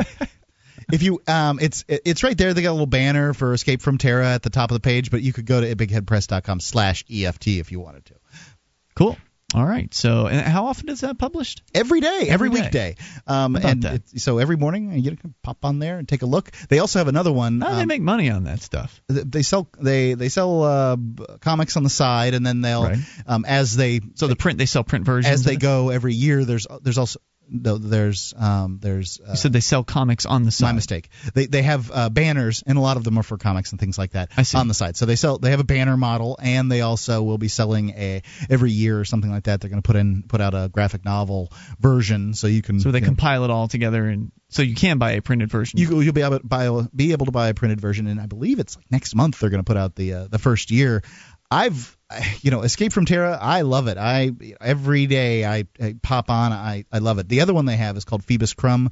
It's an adaptation of a um, L. Neil Smith, uh, you know, libertarian Oh, nice. uh, science fiction novel, and it's uh, the first part of that not safe for work either. But uh, you know, I'm I'm enjoying it. They're, they're both they're both great. I think that's really cool that you know they're kind of proving the new media model of distribution is working for comic strips there because we do it with Free Talk Live. We put Free Talk Live out, allow people to uh, to download it as they choose, and then ask later on for uh, for contributions. And these guys are putting their comics online, and they're selling some banner ads, and they're going to sell the actual printed version down the line. And if you if you just came out with the printed version up front, nobody would know who you were. You wouldn't have any real way of getting uh, comics sold. But if you go and you build your brand Yeah. online and then you put something together down the down the road, people will fall in, in love with your product and they'll jump at the opportunity to uh, to spend some money on it. And the other option is, is making swag too to go with it. Sure. Yeah, yeah. Uh, You know, that brings up something uh, uh, Adam Wilcox and, and Mick and I were talking about in, in one of the pods, uh, which is, I think it was a story that Adam uh, found out of New York. Uh, it might have been something blog uh, Blogger Bile had. Um, about how I think it was is it Warner Records was pushing to try to stop uh, or might be pushing to try to stop streaming uh, broadcasters uh, like Rhapsody and and Last FM and things like that, where you call up songs or call up artists and you can stream it. You can't download it, but you can stream it. Uh, they want to prevent them from doing that, and that could also have implications for radio stations, FM music radio stations that stream their stuff. Sure. Um, because they know that many people have digital recording devices on their computers, as I do, as you do, and we can record virtually anything and turn it into an MP3 if we want to. So um, they want to stop that from happening. And I- I just, you know, these people just keep shooting themselves in the foot. I don't Yeah. know how many how many clips they've got in their weapons, but they are going to knock off every toe they possibly can from their own corporate feet before they realize that they've got to take a different paradigm, the way you guys But have, the way the- they have online with comics. This is the the thing is likely they're correct though, Gardner. Um, I think that it, it will kill the music, big music industry because it, won't will, kill the bands. No, it That's won't it. kill the bands. Exactly. But you see, nobody cares Right. except for the big music people about the big music industry. Bands will will figure out, and, and they are using things like MySpace, Facebook, and all that other stuff, how to get uh, their music into the ears of people who may like their That's their music. Like for instance, uh, Josh Noone from the Josh Noone Band, N O O N E. Mm-hmm. Great band. Yeah, it it is a great band, and he's managed to get his music into people's ears. There's another one. Um, the gal who uh, what I, I can't remember her name. The one that val, uh, validated the first time in video Hannah. at Free Talk Live. What is it? Hannah. At freetalklive.com. Um, she sang a song or something like that, and she's got her own website where she does stuff.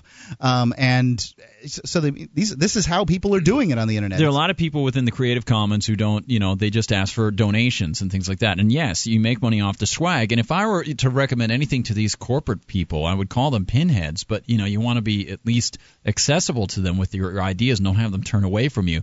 Uh, who knows? You know, if they could just catch on to the idea that they're not going to make money in record sales the way they have, they've got to recognize it. And by shutting this these people down with streaming uh, online streaming they're eliminating hundreds of thousands potentially millions of people from hearing their stuff. And it's going to be on YouTube anyway. The videos are going to be on YouTube and they have high quality sound on on YouTube. Are they going to prevent those? Hmm, maybe, maybe. So- YouTube has an, an algorithm that they uh, they scan the video submissions, they scan the audio tracks for, and they actually look for copyrighted patterns. Uh, patterns. Interesting. Interesting. It's really amazing. Uh, like I have this video that I made uh, from way back uh, when Free Talk Live had our our listener appreciation party after we got off the air in our way back in 2003 or whatever it was, Hmm. and uh, I put a, a bit of an Evanescence track underneath it because I don't have any royalty free tracks. It Mm-hmm. Right. sounded kind of cool. It was only like a minute long. What's Yeah. the big deal? Right on. Um, so I uploaded that to to YouTube, and they immediately flagged it, and they said that this cannot be played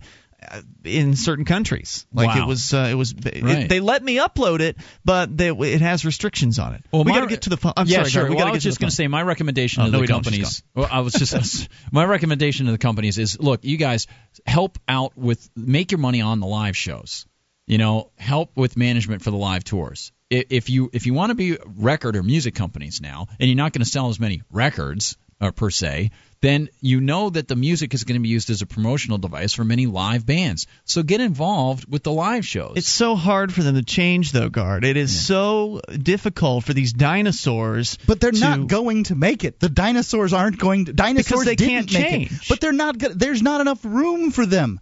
The fact is that music is going to. It's too easy now. Communication has been developed to the point that we don't need big music companies anymore. You don't need to stamp out vinyl records in order to get music from one place to another. Now you can make, move it across the the lines. Uh, you know of the, the, the internet line, the tubes. Right. It goes right through the tubes Right. into people's ears. But I understand what you're saying. What you're saying is their old business model won't work today, and that they're they're they're grasping They need to for, go bye bye, and this these are their maybe death throes. Gard's They're right. like Maybe- zombies. but Ah, maybe- brains. I mean, Don't you think it's possible though that uh, the, the, that there could be a, a more innovative music label that somehow reinvents itself to still ha- add some sort of value to that uh, to that scenario, whether it's yes, being but they're not going to make the kind of money that they Okay, made that's previously. fine. That's the thing I'm trying to get across to you. Why? Uh, I mean, they would need to add something of value to the band and to the uh, the listener in order to be able to insert themselves in the scenario. Currently, band members can make music and get it to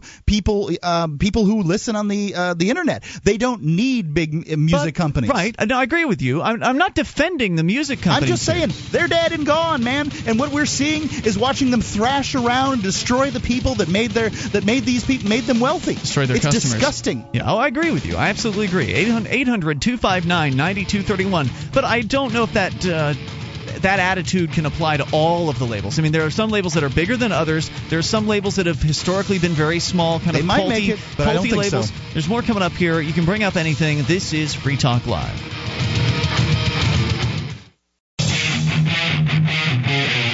This is Free Talk Live. You can bring up what you want. We're talking about dinosaurs, not the kind that rawr and bite things. We're talking about the uh, the music industry and other dinosaurs. We'll get into that here in a moment. Would love your thoughts at 800 259 9231. That is the SACL CAI toll free line, and you can join us online. FreeTalkLive.com is where you want to go. We've got a webcam, and it is up during the show. You can also chat with our listeners at the same time. It's all on the same page. Webcam and chat, all the same place. Go to cam.freetalklive.com, and it's free. That's cam.freetalklive.com. MySolarBackup.com, all across the uh, eastern section of the United States, there have been just huge areas blacked out because of the snow um, in the last couple of weeks. And, well, you know, I can't say that uh, having a solar cell outside would be the easiest thing in the winter because you have to keep the snow off of it. But it's been relatively sunny, and it may have it may have been the thing that would have uh, kept me from being in the dark about five hours or eight hours or whatever it was earlier th- last week. I would think this would sell big in places like Arizona, for instance. Arizona and Florida, um, th- these are absolutely when hurricane th- season comes through in Florida, and you're out of power for it, can be days, And the sun is beating down yeah. at that point. MySolarBackup.com. It is a you know it's an inexpensive way to have a solar backup in, in case of emergencies. It doesn't have the fumes or uh, all the maintenance that a gas generator does. MySolarBackup.com. All right, we continue here. Uh, 800 259 9231 allows you to jump in with your thoughts on dinosaurs, the dinosaurs of the music industry, specifically who we're talking about here.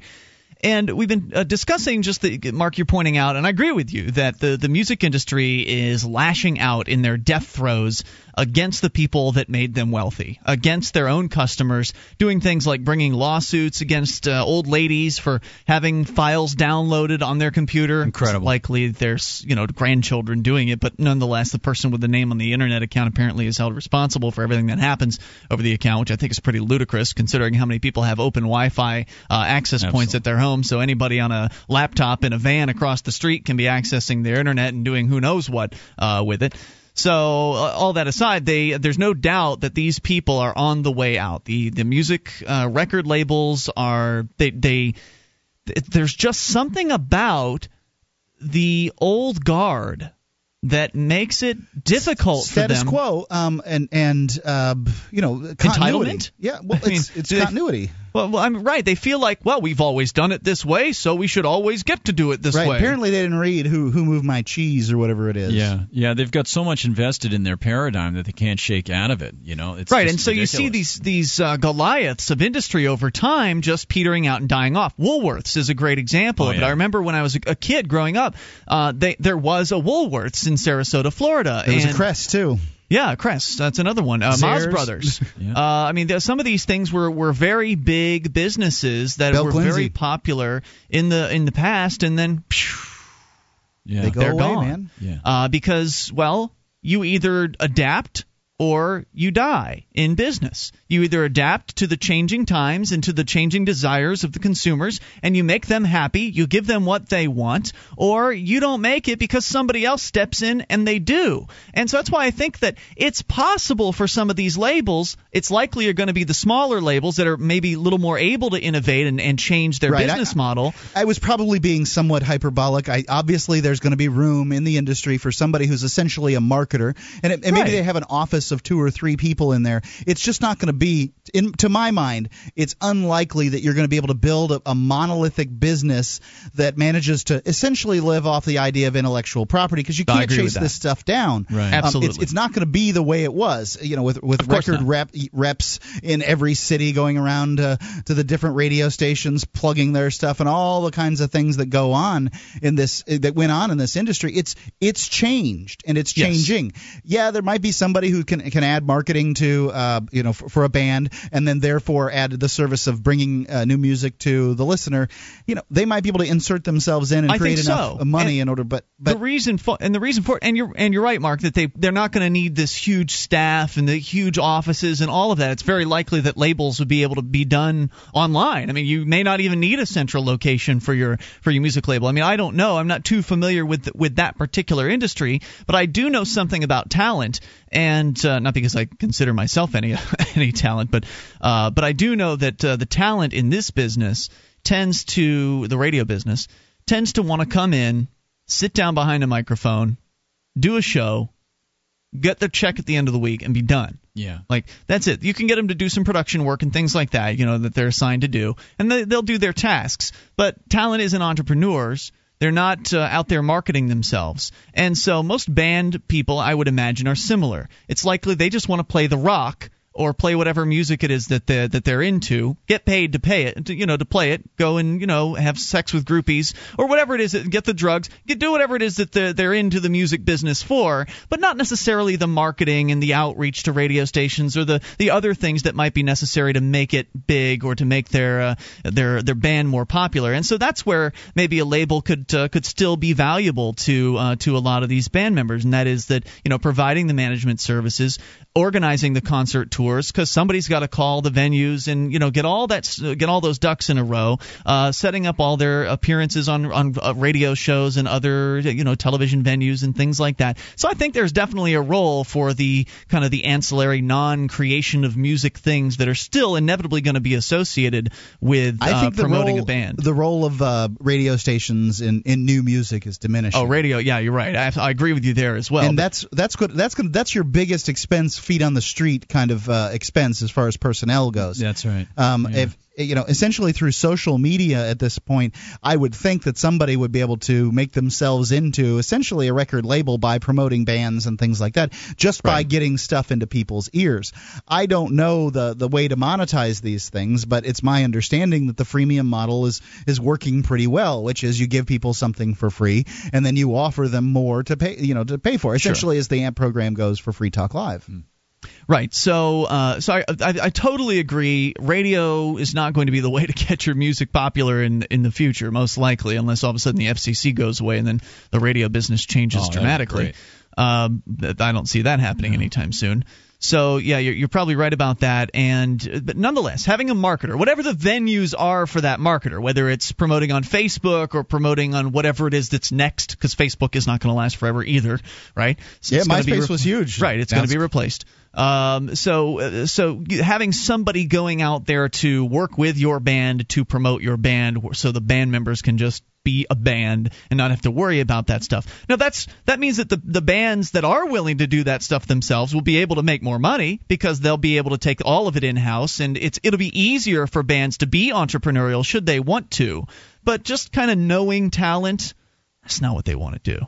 No, they, they don't want to be doing that stuff. So there there will still be opportunities out there for those who are in the willing. same way that Free Talk Live has managed to make it by essentially encapsulating every We do it ourselves, right? Every aspect of uh, sort of the radio business in the two people that, do, the two major people that do the show. Pardon me, Gardner. No problem. um, we we managed to make it because we were willing to do it. We could have never employed No the amount of people that it took to do everything. Where you and I could just sit here. Wouldn't have made it past the first right. year. So if if you are in the music, you know, in the business and want to get paid to do music, I would recommend you get pretty good at marketing your music to people and figuring out models that are going to get you paid and all that other stuff because those are the bands that are going to do it successfully for the rest of their lives. I absolutely would agree with that recommendation. That's the smartest thing to do. And it takes only it takes a little bit of work up front, you know, a few years up front, but after that it pays off. Yes, exactly. But nonetheless, there's still some. I think there's still going to be a role out there for somebody connected, some sort of label. And of course, if if that label is successful at promoting new media bands, you know, bands of uh, this internet age, then they'll still be able to build their brand. And if they can build a successful brand around that label, then there will be some desire of uh, bands to be associated with that label in the same way that there that desire still exists today. Because Yeah. you know, and and similarly, whatever the venues are that are playing that music, the label may have some level of renown. When the label representative calls up and says, "I'm so and so from blah blah blah," then that might give uh, whatever band that is a little bit more attention than they might otherwise get. So there may still be some value in some of the things that the labels do. Will they be huge monolithic entities with mass, massive offices and piles of cocaine everywhere, uh, like they used to be in the past? No, definitely not. 800 259 9231, and that's a good thing. Much to the chagrin of the Warners and Sony BMGs and the rest of those uh, Capitol Records and all those guys out there. 800 259 9231, that is the SACL CAI toll free line. You can bring up anything, take control of the airwaves, even in the remaining moments. It's Free Talk Live. Live. You can bring up whatever's on your mind if you dial in toll free at 800 259 9231. That's the SACL CAI toll free line. 1 800 259 9231. Tonight, Ian with you. And Gard. And Mark. Join us online at freetalklive.com. We give you the features for free, so enjoy those on us. Again, that is freetalklive.com. And the Free Talk Live program is supported by its listeners. We're talking about how uh, there's there's this freemium model of essentially running a business, I guess, or generating revenue for uh, for a business, and and I guess that's what we follow here is we give you the archives and the webcam and the streams and all of that stuff on our website for free, which is a lot of the same stuff that you'll find behind paywalls on other talk show host websites. We give away more for free than uh, the other talk show hosts charge you for, at least that I've been able to tell, and no one has ever rebutted that statement. So I believe it to be true. Not that I've ever paid for, and most of the other talk show hosts to actually find out what they have behind their paywall. But from uh, based on their sales pitches on their website, I think we I think it's pretty safe to say Free Talk Live gives away more than they charge for, and it's all three bucks a month. That's all we ask for. Uh, and again, it's just asking. So if you don't, if you for whatever reason can't afford the cup of coffee that three bucks a month is. Basically, you have to give up one cup of coffee or a hamburger or something like that. Uh, in order to pay for uh, for the AMP program, you'll get perks too. AMP.freetalklive.com. Now, one of the things the AMP money does is it's not going to paychecks; it's going to be reinvested in this program, so we can get Free Talk Live on more radio stations around the country, bring more internet listeners on board, and expose new people to the ideas of freedom. One of the things that the AMP money does, besides advertise in various publications around, uh, well, well, if, advertise in different venues. Uh, we've got the Talkers Magazine ads that we do, which is the industry publication of record for talk radio. And uh, Gard, you've actually had an article published Yeah, in there before fun. in the past. Nice people, nice Yep. people. Uh, in fact, uh, one of the uh, one of the guys behind the scenes there at Talkers is a libertarian. So That's awesome. Uh, so that's kind of cool. Yeah. So we've been advertising there for a long time, and uh, and every year we go to the Talkers New Media Seminar in New York City. It's a once a year convention that uh, all of the who's who of talk radio goes to these uh, these conventions unless they're too big to be a who's who like you know Howard Stern he won't show he won't he won't go to the uh, the talk When he got the Freedom of. Speech Award, he uh, sent uh, George Takei. Su- Sulu Yeah. to pick it up. So so yeah, he wouldn't even come to uh, to receive uh, the award that they gave him. Though, though to Rush Limbaugh's credit, he has shown up to a couple of them. Yeah, you gotta say, a speech. and I I enjoy listening to to his show. He's he's funny sometimes, and he's a, He's a talented, guy. broadcaster. There's He's no talented. doubt about it. I mean, disagree or agree with what he says. Uh, I mostly, well, I don't agree with a whole lot of what he says, but then again, I don't listen, so I don't know. But nonetheless, uh, the the who's who comes out to these uh, these meetings, and and that means we need to be there. And so we've been there now since what? Mark 2006 was the first year we went. Sounds right.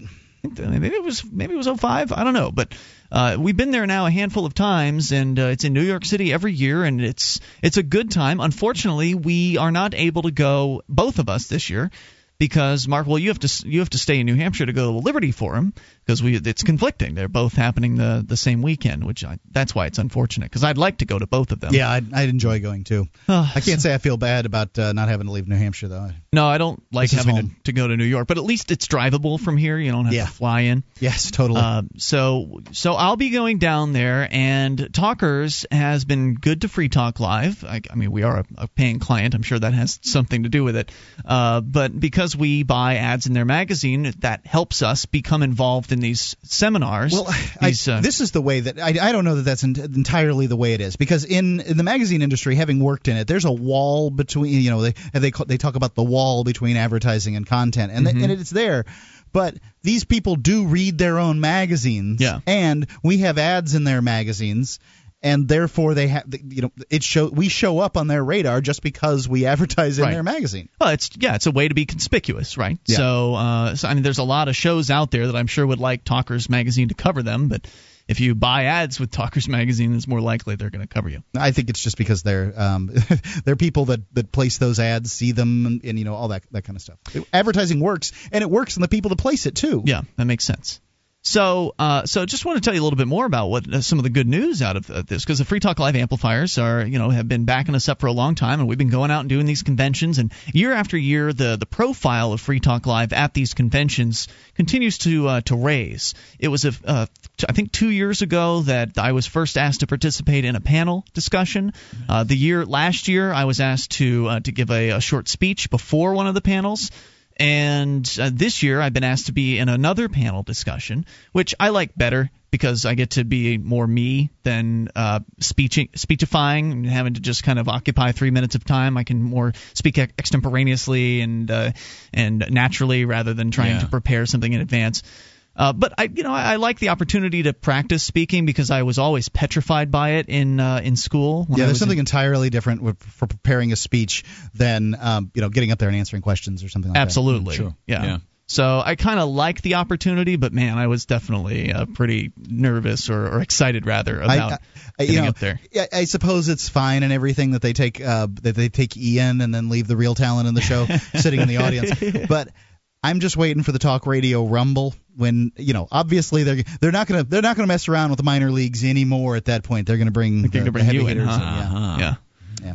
Uh, the Talk Radio Rumble is uh, is an event that they have where they put I think about eight or nine different talk show hosts up on the stage and they just let them they ask questions in regards to some news item or whatever and they just let them go at one another. Oh, that's fun. so that that would be really fun to have. Because it's a the Free Talk liberals Live and the conservatives Oh, yeah, uh, fighting about. Oh, Yeah, nobody gets up there and says, uh, "Yeah, there should be no federal government." You Yeah, know, that that, exactly. that message is, has not yet been heard in the in the talk radio rumble. But it, but being in the radio rumble is just fun.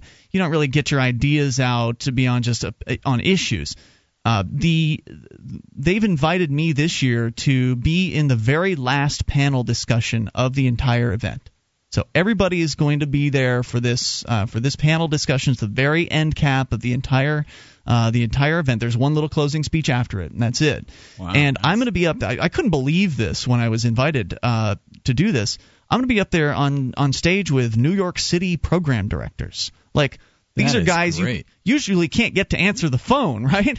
uh, but uh, I'll be up there on the, the stage with the, essentially some of the most visible, biggest names in uh, in the industry, talking about the state and the future of talk radio. That's that's I mean, amazing. as somebody who doesn't even work in radio, I mean, I do a radio show from my you know from my home But studio. you're not here, in the but- corporate classic radio Right, yeah. model. People ask us questions about the industry. I have no idea. That's a, that's amazing. the only thing I know about ra- radio is this guy across from me. this is great. So- this is so cool. But I, you know, I'm trying to think. Well, what are some of these some of the issues going to be that we're going to discuss? I mean, one of the things that the radio people are real concerned with is well, the future of radio. I mean, because they're they're worried about uh, iPods and they're and they're worried about Podcasts, MP3 and, yeah. and streaming and, and all of this stuff and and For good reason. and and for good reason. And and I'm I'm thinking that my message is going to be basically that hey, radio for the first time has competition. I mean, really, if you you want to talk about dying dinosaurs like we were with the music business,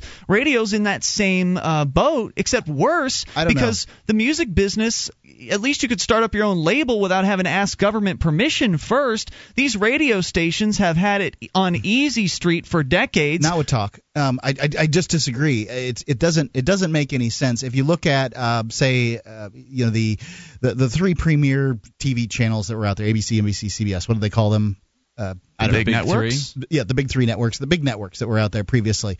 Um, those networks, if you look at their ad revenue year over year, um, you know things came along. Cable came along, VHS came along. Their market share has diminished dramatically from numbers like 33 shares to numbers like six shares. Right. Um, but their revenue hasn't hasn't diminished like that at all.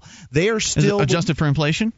Yes. Well, I mean, adjusted. I, I don't know. You'll have to. You'll have to take a look. I. Okay. The, I, I don't remember the chart that I saw. I don't know know exactly what they said, but they made the. They're making their money. There's more eyes on uh, television now, is what you're saying. Well, Why? I, they're they don't have more viewers. No, I mean, No. you know, their their share of the no. I mean, they they shouldn't. Their their numbers have been should be diminished, Mm-hmm. but they're still providing the top notch shows out there. And radios. I mean, there, there's something to be said for the status quo and and momentum and all that other stuff. And radio's got a ways to go, even with iPods and all that other stuff. Especially talk radio. When you're talking about music radio, yeah, they're going to get their butts handed to them because I've heard Crazy Train, Friends in Small Low Places, and all that other stuff is all the times that I can handle hearing them. yeah.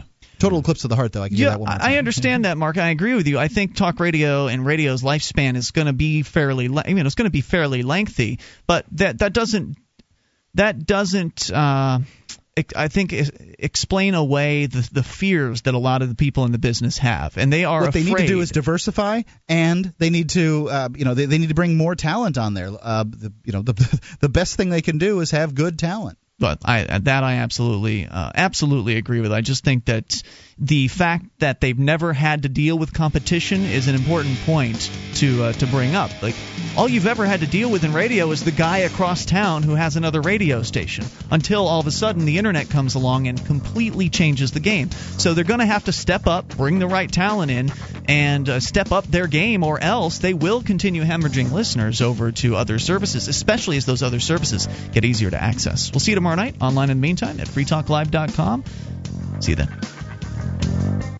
DVD, books, music, instruments, periodicals, computers, software, electronic, photo, cell phone, office product, home and garden, bed and bath, furniture, kitchen, pet supply, automotive, hardware, apparel, shoes, jewelry, grocery, healthcare, sports and outdoors, toys, games, used, and more. It's a department store at your fingertips. Amazon.freetalklive.com. Get all your shopping done, a great deal, delivery to your door, and a percentage of your purchase will go to Free Talk Live when you enter Amazon through Amazon.freetalklive.com.